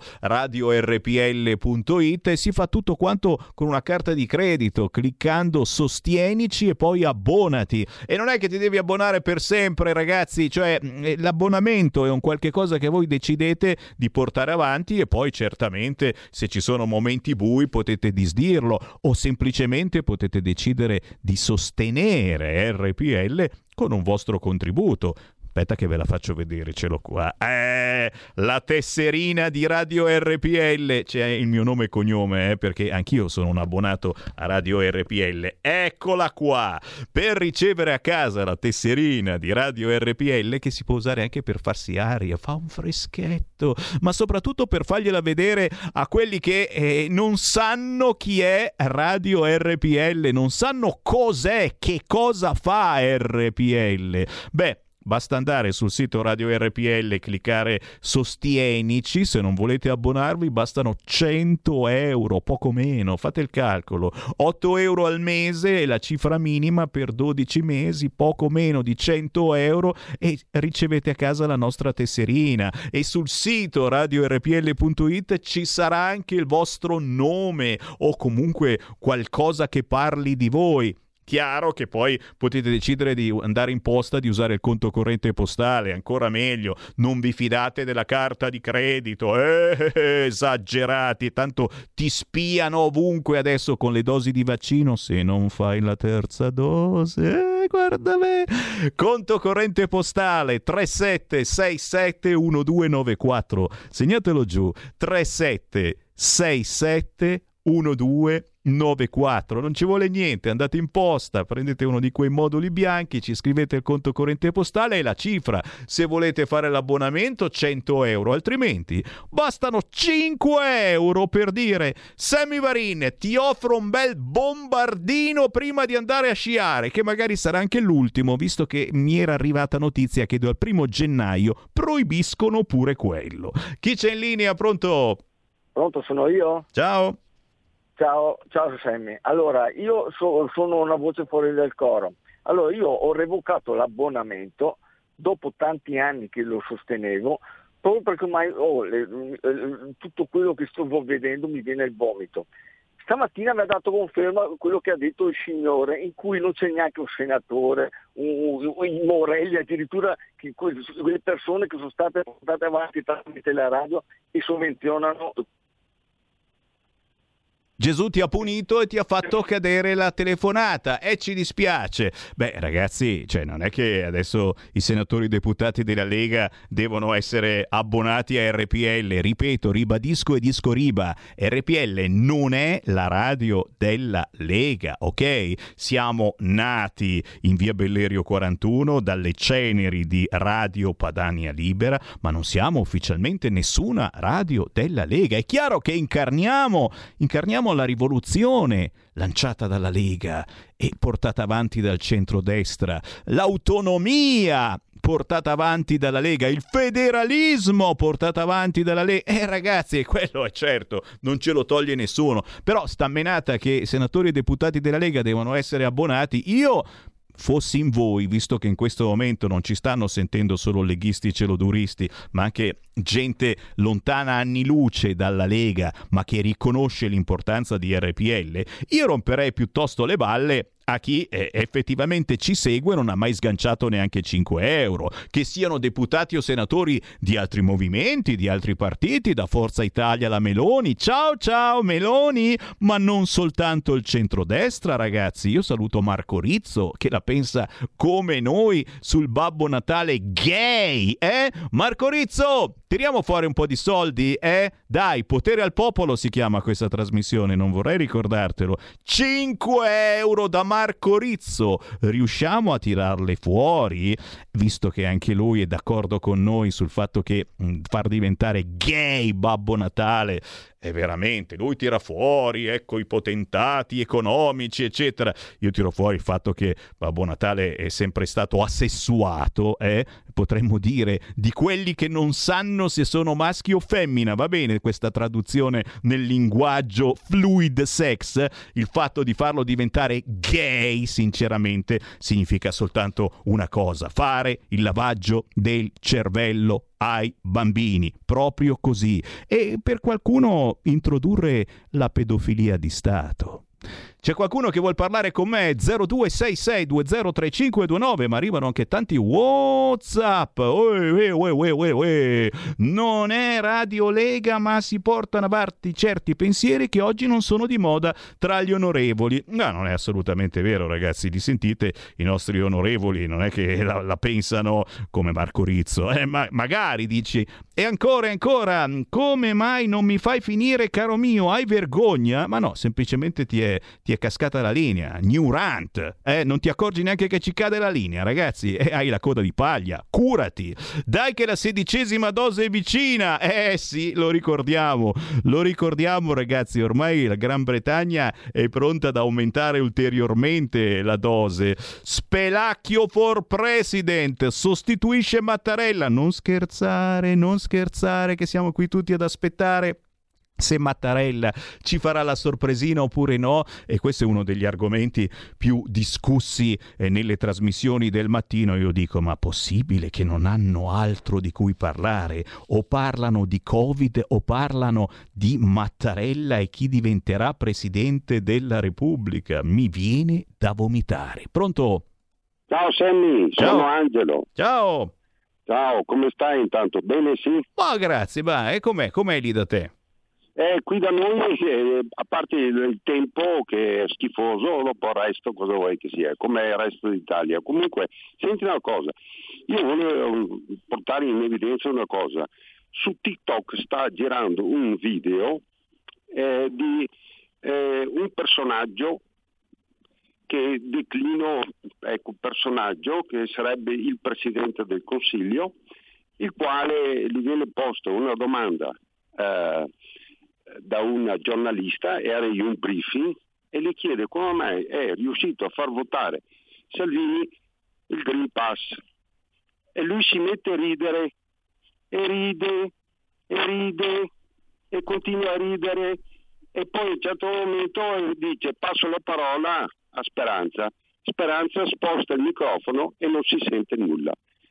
Chi, chi, cioè vorrei sapere qualcosa in merito a questo, perché quei eh, pseudo uomini ci deridono continuamente. Veramente io sono stanco di essere deriso. Grazie, Bisogna caro. delle posizioni. Grazie caro, ma fregatene altamente, è chiaro che lo avete capito la posizione della Lega, di Matteo Salvini, eh, in questo momento è, è drammatica da quel punto di vista, eh, nel senso quanti voti sta perdendo la Lega perché si ostina a stare al governo. E certo, ce ne siamo accorti tutto- tutti quanti, se ne è accorta anche la Lega, se ne è accorto Matteo Salvini, ma capite che stare al governo in questo momento è importantissimo per portare a casa dei risultati. C'è la, la manovra finanziaria e, e, ragazzi, e quest'oggi ne abbiamo parlato, è arrivata la disability card e se no non arrivava. Questi erano ancora lì a litigare. Abbiamo abbiamo tolto, o meglio, abbiamo ripristinato l'assegno per i disabili che si sono ritrovati uno straccio di lavoro. Ragazzi, stando all'opposizione, queste cose te le sognavi. Ora la Lega sta rompendo le palle in maniera paurosa sul fronte aumento delle bollette. L'avete ricevuta la bolletta del gas, dell'elettricità? Raddoppiata. Ragazzi, la Lega serve a questo. Fa niente se perde voti, fa niente, lo ha detto tranquillamente Matteo Salvini. È un pirla, secondo voi? Ah beh, facendo i calcoli politici, sicuramente potete dirgli che è un pirla Matteo Salvini, ma sta facendo qualche cosa per voi che in questo momento lo state criticando. Ciapala lì! Tutto questo verrà monetizzato? Non lo so. Vi dico la verità, non lo so. Monetizzato significa se poi torneranno questi voti, se la gente capirà, non lo so. Però ti dico la verità, da persona eh, tessera RIA del 1987, ragazzi, eh, sono entrato in Lega che mi sembrava di essere un terrorista, ero un ragazzino, non l'ho detto neanche a mio padre. Beh, ragazzi, quello che sta facendo la Lega è importantissimo. Altrimenti, altrimenti daremo spazio soltanto al PD e a una certa politica che va dalla parte opposta, credetemi. Pronto? Ciao, sono Marco da Mantova, Oi. Sammy. Una cosa su quello che stavi dicendo te e una riguardo la radio. Allora, come hai detto te, la Lega sta facendo scudo contro i lanzichenecchi, cioè i 5 Stelle, perché quelli ormai si sono giocati tutto il loro programma elettorale che avevano presentato nel 2018 e si sono aggrappati ormai soltanto al reddito di mantenimento, perché ormai questo reddito serve soltanto come voto di scambio. Perfino sul 2 per 1000, contro il quale si erano scagliati anni fa, si sono rimangiati la parola e adesso non potranno più dire che gli altri partiti rubano i soldi, anche perché poi i partiti rubano i soldi se con quei soldi non ci fanno niente. I partiti non rubano i soldi del finanziamento del 2 per 1000 che è volontario, io lo ribadisco per coloro che magari ancora non lo sanno, quindi dal nostro, dalla nostra denuncia dei redditi, ognuno di noi decide se dare il 2 per 1000 al, a un determinato partito oppure non concederlo. Ma considerato quello che sono i 5 Stelle, quelli sono proprio soldi rubati perché a questo punto loro non esistono nemmeno più sul territorio.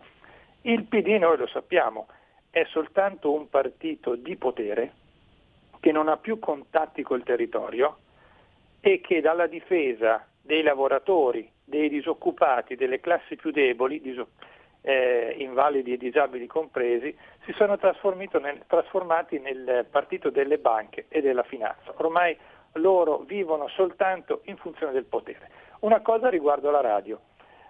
Allora, si potrà criticare che rispetto ad alcuni anni fa la radio è molto meno legacentrica, però eh, ragazzi, dove trovate una radio che riesce a far parlare Donna Assunta Almirante, Agamben, Cacciari e Freccero? O anche, come hai detto te, lo stesso Marco Rizzo, che è dei comunisti. Non ce n'è una che fa parlare tutte queste persone in maniera assolutamente libera e quindi permettendo ai propri ascoltatori di valutare e tirare le conclusioni sul, proprio, sul loro pensiero. Io penso che una radio così libera, dove tutti noi possiamo entrare senza filtri né censure, andando a riprendere un pezzetto di un testo, di un jingle della radio, non ce ne siano, non ce ne sarà nemmeno una. Quindi vogliamo bene a questa radio. Io stesso, non per vantarmi, ma lo dico per coloro che magari mi sentono intervenire più volte, sono una tessera ruspa nel caso numero 124. Ti saluto, ciao Sam. Grazie, naturalmente ringrazio tutti coloro che scelgono di sostenere il progetto di questa radio abbonandosi, semplicemente sostenendoci con un versamento di qualunque entità. Chi c'è in linea? Pronto? Pronto Sammy? Ciao. Ciao Sammy, buongiorno. Sono Paolo da Marsala. Oi. Ciao, ciao bella. E volevo dire una cosa, io non ho un intervento particolare da fare, ma una cosa la volevo dire. Io mi sono abbonato eh, a RPL con il minimo, con l'8 euro al mese, va bene. Eh, se tutti cortesemente potessero dare un contributo, perché è rimasta l'unica voce libera nel panorama proprio radiofonico, televisivo, l'unica voce libera. Per favore, siccome la usiamo, 8 euro al mese sono pochissimi come tutti ne usufruiamo di questa radio, sarebbe il caso di farlo. Di questo termine. Sei gentile, sei gentile, grazie, ripeto grazie soprattutto a chi veramente sta cogliendo questo progetto andando sul sito radiorpl.it, cliccando sostienici e poi abbonati o semplicemente andando in posta e prendendo uno di quei moduli bianchi con il conto corrente postale 37671294 e facendosi un versamento, facendoci un versamento di qualunque cifra, anche fossero 5 euro. Segui la Lega è una trasmissione realizzata in convenzione con La Lega per Salvini Premier.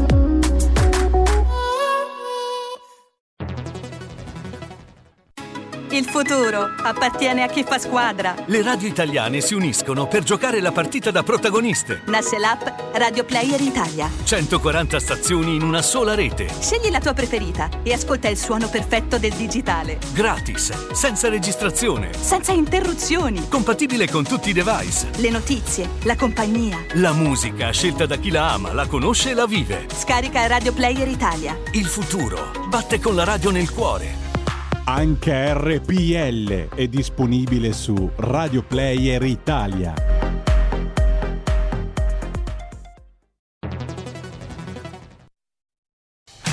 Porta con te ovunque RPL la tua radio. Scarica l'applicazione per smartphone o tablet dal tuo store o dal sito radiorpl.it. Cosa aspetti?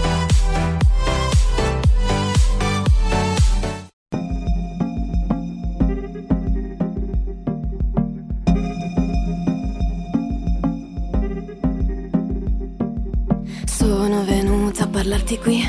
Il sole è alto e non ha fretta. Hai anche tu una ferita, sì. Se vedi la mia sembra la stessa. Senti che già un'eternità. Che il cuore non morde la sua fetta. Non voglio lo zucchero nel caffè. Ma dimmi la mia anima dove l'hai messa. Mettiti in posa voglio vedere un bel sorriso per ricordo fa piacere. Qui non ci sono vie per scappare, voglio un bersaglio a cui sparare. E poi tu fai sempre così, quando preso la mira, non ci sei più, non ci sei più, no. E poi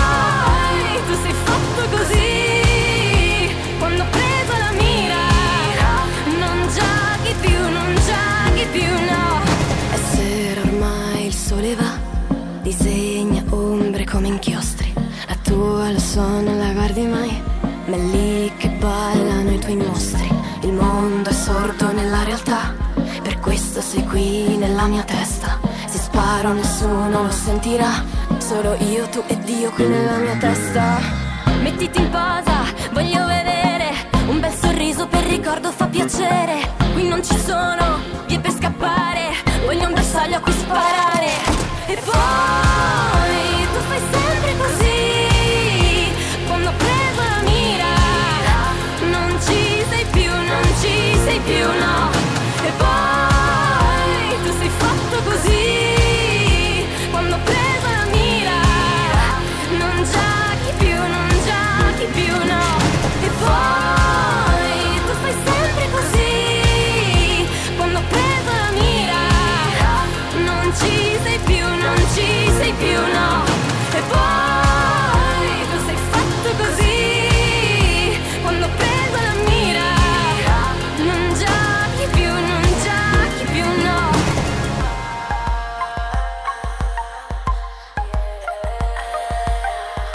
insieme nell'uragano sappiamo solo tenerci per mano. Sanguino giamma, ti dico andiamo. La lama in pugno sembra ancora un regalo.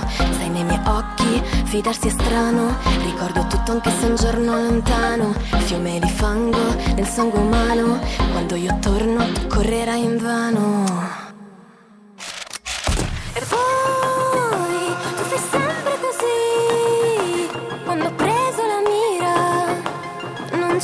Sei più, non ci sei più, no. E poi tu sei fatto così. Quando ho preso la mira, non giochi più, non giochi più, no. E poi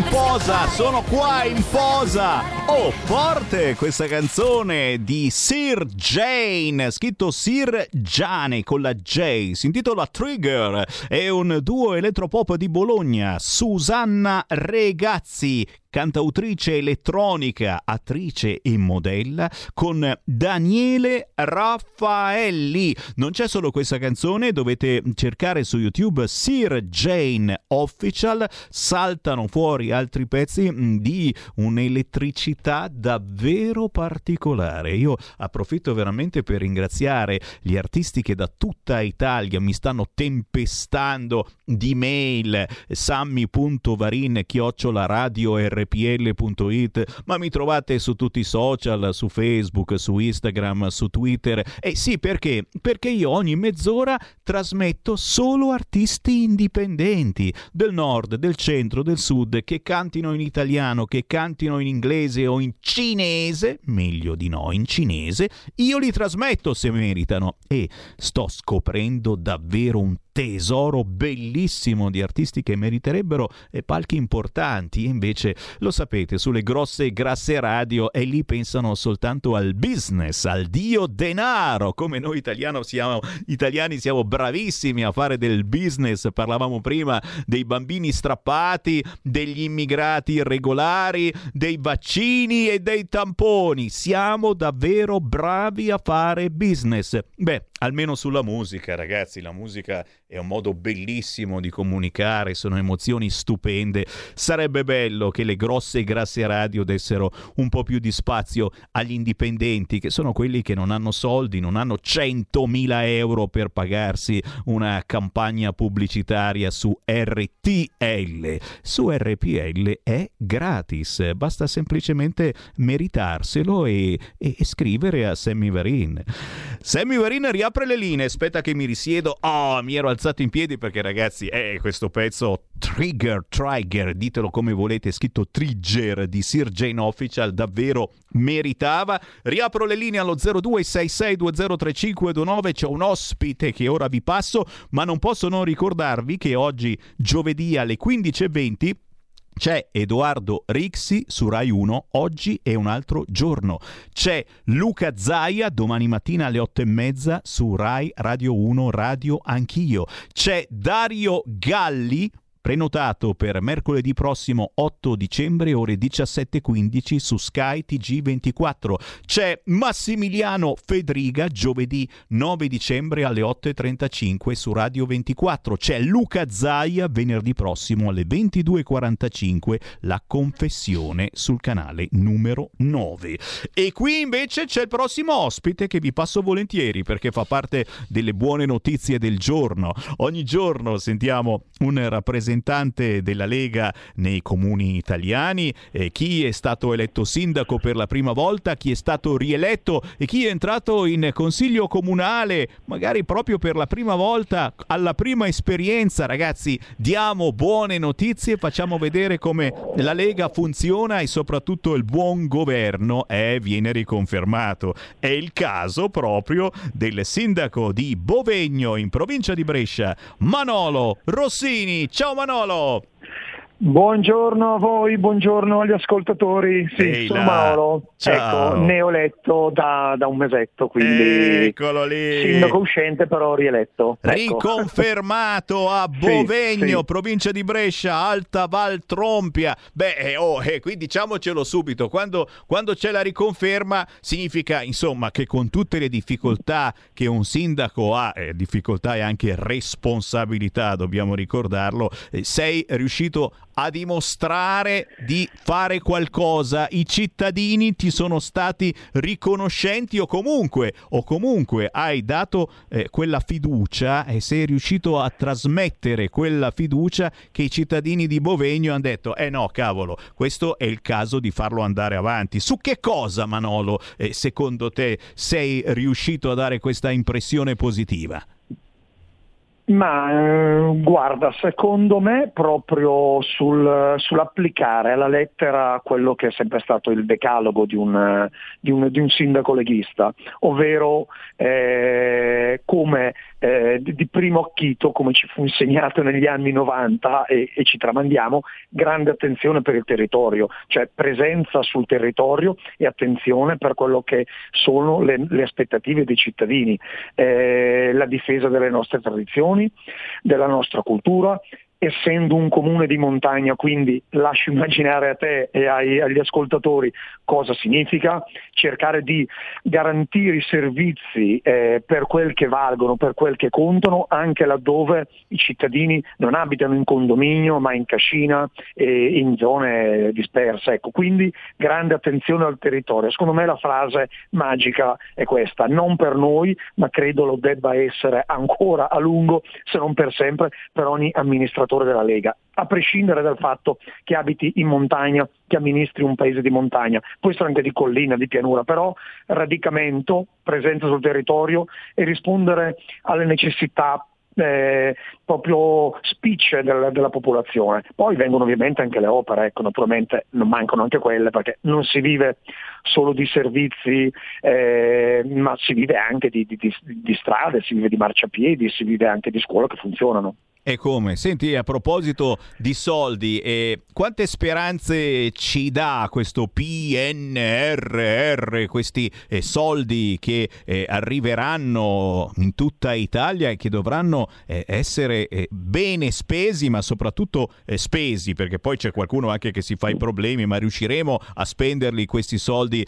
quali speranze ti danno questi soldi e soprattutto quali certezze? Perché l'importante e qui c'è anche una differenza, non vogliamo certamente ritornare al razzismo da secessione tra nord e sud, ma eh, c'è molta preoccupazione per certe zone del sud eh, su eh, se mai questi soldi verranno spesi, come verranno spesi. Qui al nord mm, qual è, qual è il sentiment di questi soldi in arrivo? Allora, il sentiment sicuramente non è negativo, è positivo. Si tratta però di capire come eh, fare in modo eh, che si concretizzi in qualcosa di, di, di diciamo di, eh, non, non, di simbolico, ma eh, di, operativo. Eh, a livello burocratico i problemi non mancheranno. I comuni han, non hanno le strutture eh, interne per poter eh, affrontare questa valanga, come si suol dire, come, come dicono ormai eh, eh diciamo, i nostri rappresentanti al governo, non hanno le strutture organizzative. Gli uomini mancano, le donne mancano nei municipi, quindi ci rimboccheremo le maniche noi come amministratori diretti, sindaci, vice sindaci, assessori, però deve essere consentito ai comuni ecco, di, eh, di, avere al proprio fianco qualche dipendente in più e altrimenti, come dicevi giustamente tu, siamo in Lombardia, ecco, non siamo in una regione che può, per così dire, vantare la possibilità mh, di assumere a, a IOSA.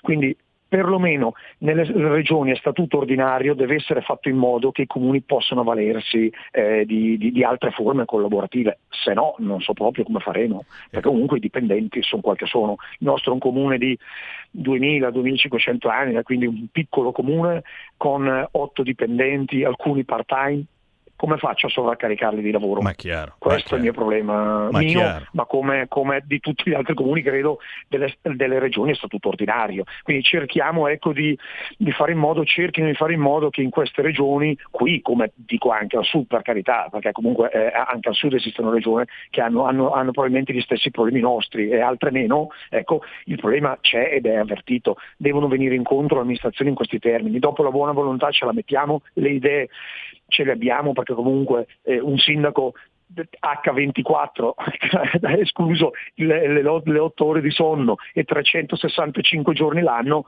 pensa quel che, quel che deve fare, eh, cioè, delle idee in testa le, le, le ha. Servono, serve comunque la collaborazione. Eh, se si smuoveranno su questo punto, ecco, penso che si potrebbe fare un lavoro e vorrà dire che tutti i sacrifici fatti finora non saranno eh, così vanificati. Ecco, minimo, diciamo così. minimo, minimo.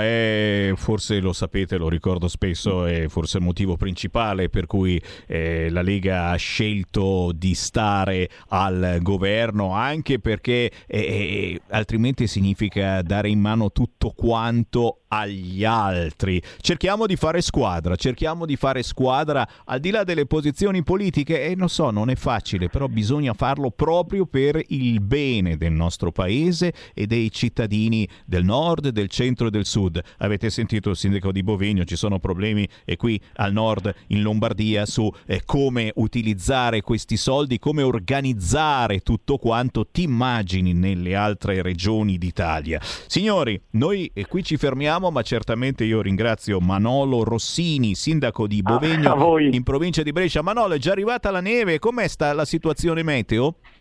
Allora, in questo momento non nevica, però fuori dalla finestra del municipio vedo i miei bei 10 centimetri di bianco candore. Dai. Quindi la stagione eh, invernale eh, si è presentata in, in anticipo qui in, in, alta montagna e gli impianti di risalita già da questa settimana dovrebbero partire e quindi aspettiamo un po' tutti in alta Valtrompia, ecco, a Brescia. Ragazzi, avete sentito? È il caso di farci un pensierino. Bovegno, provincia di Brescia, Alta Valtrompia. C'è da divertirsi finché speranza ce lo permette. Grazie Manolo, buon lavoro. A voi, a voi auguri, buon lavoro. Ciao, auguri e complimenti, soprattutto un saluto a tutti i bambini che vedono la neve, gli si rischiarano gli occhi, anche noi ne avremmo bisogno e qualcuno dice insomma che si sta preparando qualche qualche cosina anche eh, qui in pianura padana dal punto di vista della neve. Per il momento eh, un fracco di messaggi al 346 642 7756. La storia ci insegna che solo tra qualche anno si capiranno gli errori, sempre così. Ah già, assolutamente carissimo. Eh, stiamo capendo anche sul fronte mh, mm, vaccini e Covid quante cazzate si sono fatte negli scorsi mesi. Eh, no, no, cosa c'entrano i banchi a rotelle? Non sto mica parlando di quello quelli, quella è una cosa oltre, no? E chissà cosa salterà fuori tra poco. Intanto però il sito del Corriere si è aggiornato e ha messo proprio in apertura, tanto per aumentare il terrore e l'apprensione in tutti noi, che salgono i ricoveri Covid in terapia intensiva. Riapre l'ospedale in fiera a Milano. In realtà mi risulta che avessero già in mente di riaprire. La regione Lombardia chiede al Policlinico di rendere immediatamente operativa la struttura al portello. Si parte da due moduli da 6 16 posti letto, eh, insomma se è un'emergenza diciamo che è un'emergenziancina. L'occupazione delle rianimazioni in ospedale al 7%, la soglia d'allarme viene superata al 10% e poi certamente tutto il resto del terrore quando, pas- quando parte il Super Green Pass, quando scade lo stato di emergenza, insomma se volete tremare di paura andate sul sito del Corriere, eh, ma anche Repubblica certamente non non è da meno. Il Covid avanza anche in Svizzera, contagi record da inizio pandemia. Chi c'è in linea? Pronto? Buongiorno signor Semmi di Getta. Altro argomento. Purtroppo, signor Semmi, i terroristi sono tra di noi, nessuno ne parla. Signor Varini è stato trovato proprio ieri, proprio a Venezia, un terrorista e non sarà l'unico. E volevo dirle questo, perché lo Stato islamico continuerà a combattere di questo ne siamo certi, perché è privato di gran parte del suo territorio e sedicente califato prosegue con successo sulla strada del terrore. L'obiettivo, signor Semmi, è spaccare le nostre comunità. Per sopravvivere tornerà il crimine in attesa di tempi migliori, i legami con le mafie e le responsabilità dell'Occidente. E anche questo c'è da dirsi. La saluto e buon fine settimana. E sono io che saluto e ringrazio te per averci ricordato questa notizia. Chiaro, eh, noi siamo un vivaio fantastico per eh, questi terroristi che sono eh, tra gli immigrati che arrivano clandestinamente col gommone e li tiriamo su, li diamo da mangiare, da bere, gli facciamo fare anche qualche corso di sci e di cucito che non si sa mai, magari eh, serve a qualcosa. Poi per fortuna eh, quelli che si incazzano con l'Occidente perché eh, alla fin fine non siamo in grado di dargli niente di più del corso di cucito e di sci e quelli che si incazzano per fortuna fortuna vanno a farsi esplodere da altre parti, vanno a ammazzare qualcun altro fuori dall'Italia. L'unica fortuna che abbiamo. No, no, no, ancora 30 secondi. Vi faccio parlare col ragazzo trans che Repubblica mette in prima pagina. La scuola mi rifiuta. Al bagno dei maschi sono andato ieri per la prima volta. Ragazzi, bisogna costruire cessi per i trans, ma non solo per i trans, anche per i fluid sex, quelli che cambiano sesso ogni giorno. E, e ci vuole. Fammi Fammi sentire 30 secondi. Ciao, sono un ragazzo trans e frequento il liceo scientifico Cavour di Roma. Oggi ho avuto un incontro con la preside della mia scuola per discutere della carriera alias, che è il documento che serve a far cambiare il nome sul registro, e mi è stato sostanzialmente detto che non verrà accettata fin quando io non sarò ormai fuori dal liceo. Mi ha detto che a questo sistema serve del tempo per accettare che io esisto, che i trans esistono, e mi ha inoltre chiesto di stare zitto. Io questo ora non lo posso fare. Sono qui proprio perché so di non essere l'unico a vivere tutto questo e perché voglio che si sappia che nel 2021 la situazione al liceo Cavour è ancora questa. Per favore spargete la voce, io non so più come farmi ascoltare.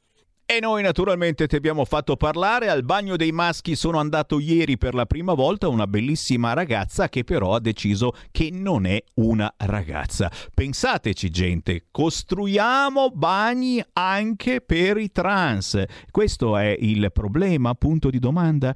Me ne vado ringraziando anche Aurelia Buvisutti perché ve la trasmetto, ve la trasmetto So, ve la trasmetto adesso, ve la trasmetto adesso, e, e, è un interessante question time con Speranza, e beh, e beh, e qualche cosa di interessante stiamo per lanciare nell'etere. Io torno domani, domani è venerdì, c'è musica indipendente con Francesco Caprini dalle 13 alle 14, ma io arrivo alle 14 con Potere al Popolo. Qui Parlamento. Nella regione Friuli Venezia Giulia si registra ormai da settimane una significativa ripresa della circolazione del virus, che ha determinato l'innalzamento degli indicatori di monitoraggio e da ultimo, con l'ordinanza in data 26 settembre, il passaggio della regione in zona gialla. Le ragioni alla base della recrudescenza dei contagi hanno natura soprattutto geografica e sono da ricondurre alla mancata tempestiva implementazione dei controlli al confine, a est con la Slovenia, a nord con l'Austria.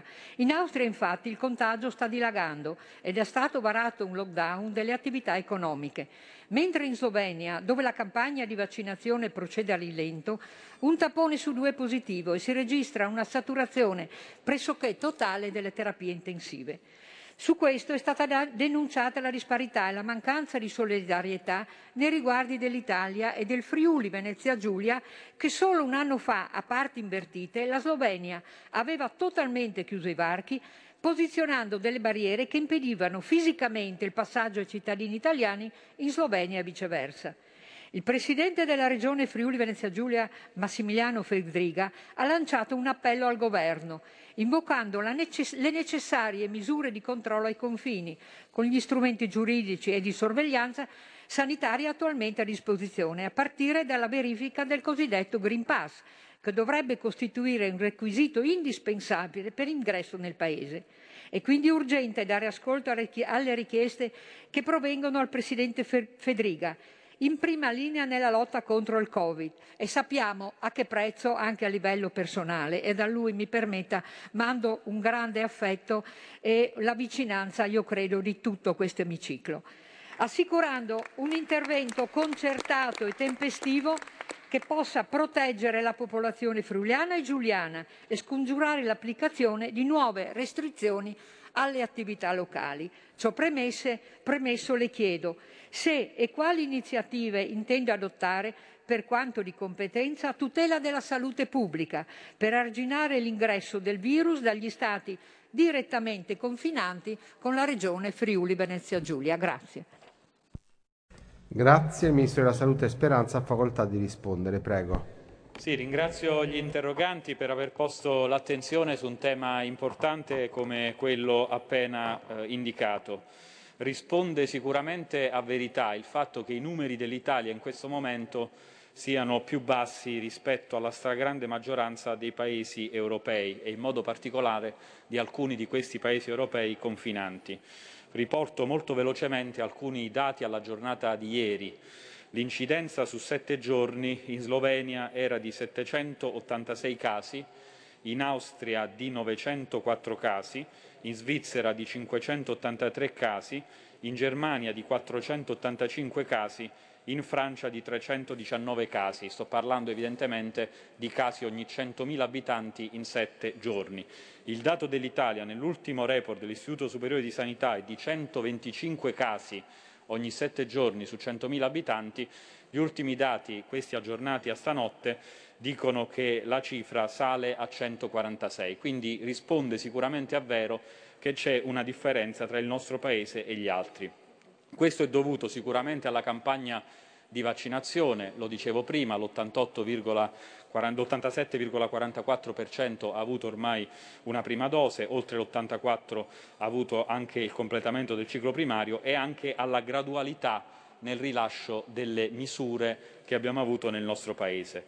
Mi consente anche di dire che siamo stati tra i Paesi che hanno tenuto uno standard più elevato in termini di regole di ingresso per tutti gli altri paesi, in modo particolare extraeuropei, ma anche europei. Per la stragrande maggioranza dei paesi extraeuropei in questo momento è ancora vigente per esempio la quarantena che era stata tolta in molti altri paesi europei. Per i paesi europei la norma vigente è esattamente quella del Green Pass. Io credo che le regole ci siano, siano regole improntate quindi a un principio di prudenza che ci ha sempre guidato e che in qualche modo è anche testimoniato dai numeri del contagio nel nostro Paese. Io credo che sia particolarmente importante far rispettare pienamente le regole che noi ci siamo dati.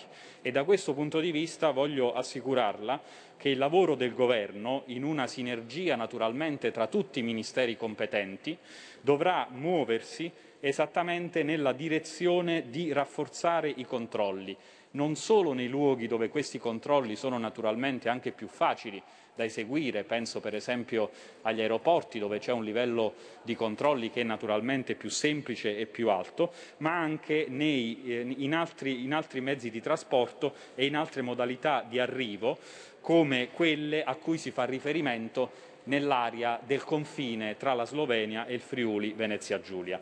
Quindi noi lavoreremo anche in quell'area come nelle altre aree per rafforzare controlli a campione dentro confini che chiaramente rappresentano, evidenziano una porosità di relazioni tra comunità spesso molto connesse tra loro.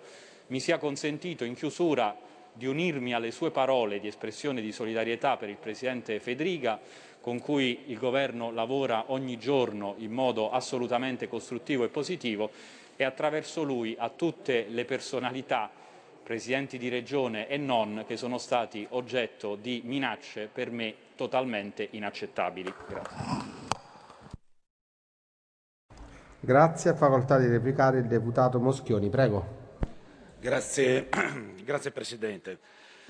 Ministro, in parte sono soddisfatto delle risposte che lei ha dato quando ho sentito la parola rafforzare i controlli.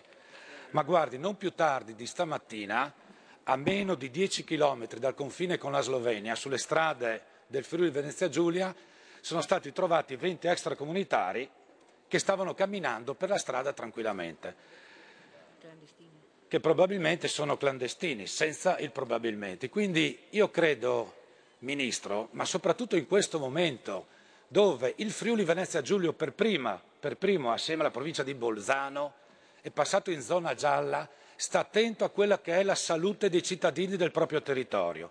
In questo momento noi abbiamo bisogno di più, di più controlli e qui anche lei prima ha detto che non solo il, il suo Ministero, ma anche i suoi colleghi, come il Ministro Lamorgese, bisogna prendere subito, all'istante, delle decisioni per controllare i confini. È vero che sono stati mandati dei militari sul confine della Slovenia e anche dell'Austria, ma probabilmente in questo momento io credo che ci vogliono più controlli per far sì che il Friuli Venezia Giulia, che già è sottoposto a questa restrizione per i cittadini friulani, che sicuramente non è colpa dei cittadini friulani perché abbiamo un indice di vaccinazione più alto in Italia, ma proprio per tutelare queste persone rispetto a quelli che entrano dalla Slovenia e dall'Austria. È anche vero che non sono solo clandestini, c'è un turismo di lavoro, sono austriaci che vengono in Italia giornalmente, sono sloveni che entrano in Italia giornalmente che non vengono controllati. Queste persone possono portare il virus in Friuli Venezia Giulia e poi logicamente si espande in tutto il territorio nazionale. Quindi, Ministro, e le ho detto che in parte sono soddisfatto, io le chiedo un impegno, lei e il Ministro Lamorgese, per rafforzare la parola che ha usato lei prima, per rafforzare il controllo degli ingressi nella zona diciamo nord-est dell'Italia e in questo le chiedo anche in tutti i confini italiani, perché anche le persone che arrivano con le barche o con i barconi, non dobbiamo dimenticarci, cara collega Bubisutti, che noi siamo qui a difendere tutto il popolo italiano. Io credo che in questo momento, per non ricadere Concluda. in zona rossa, sì, concludo, per non ricadere in zona rossa, sia il caso che vi prendiate voi come governo, decidete di prendere, di prendere una decisione, dovete decidere questo per tutelare i nostri cittadini. Grazie. Grazie. Qui Parlamento. Avete ascoltato Potere al Popolo.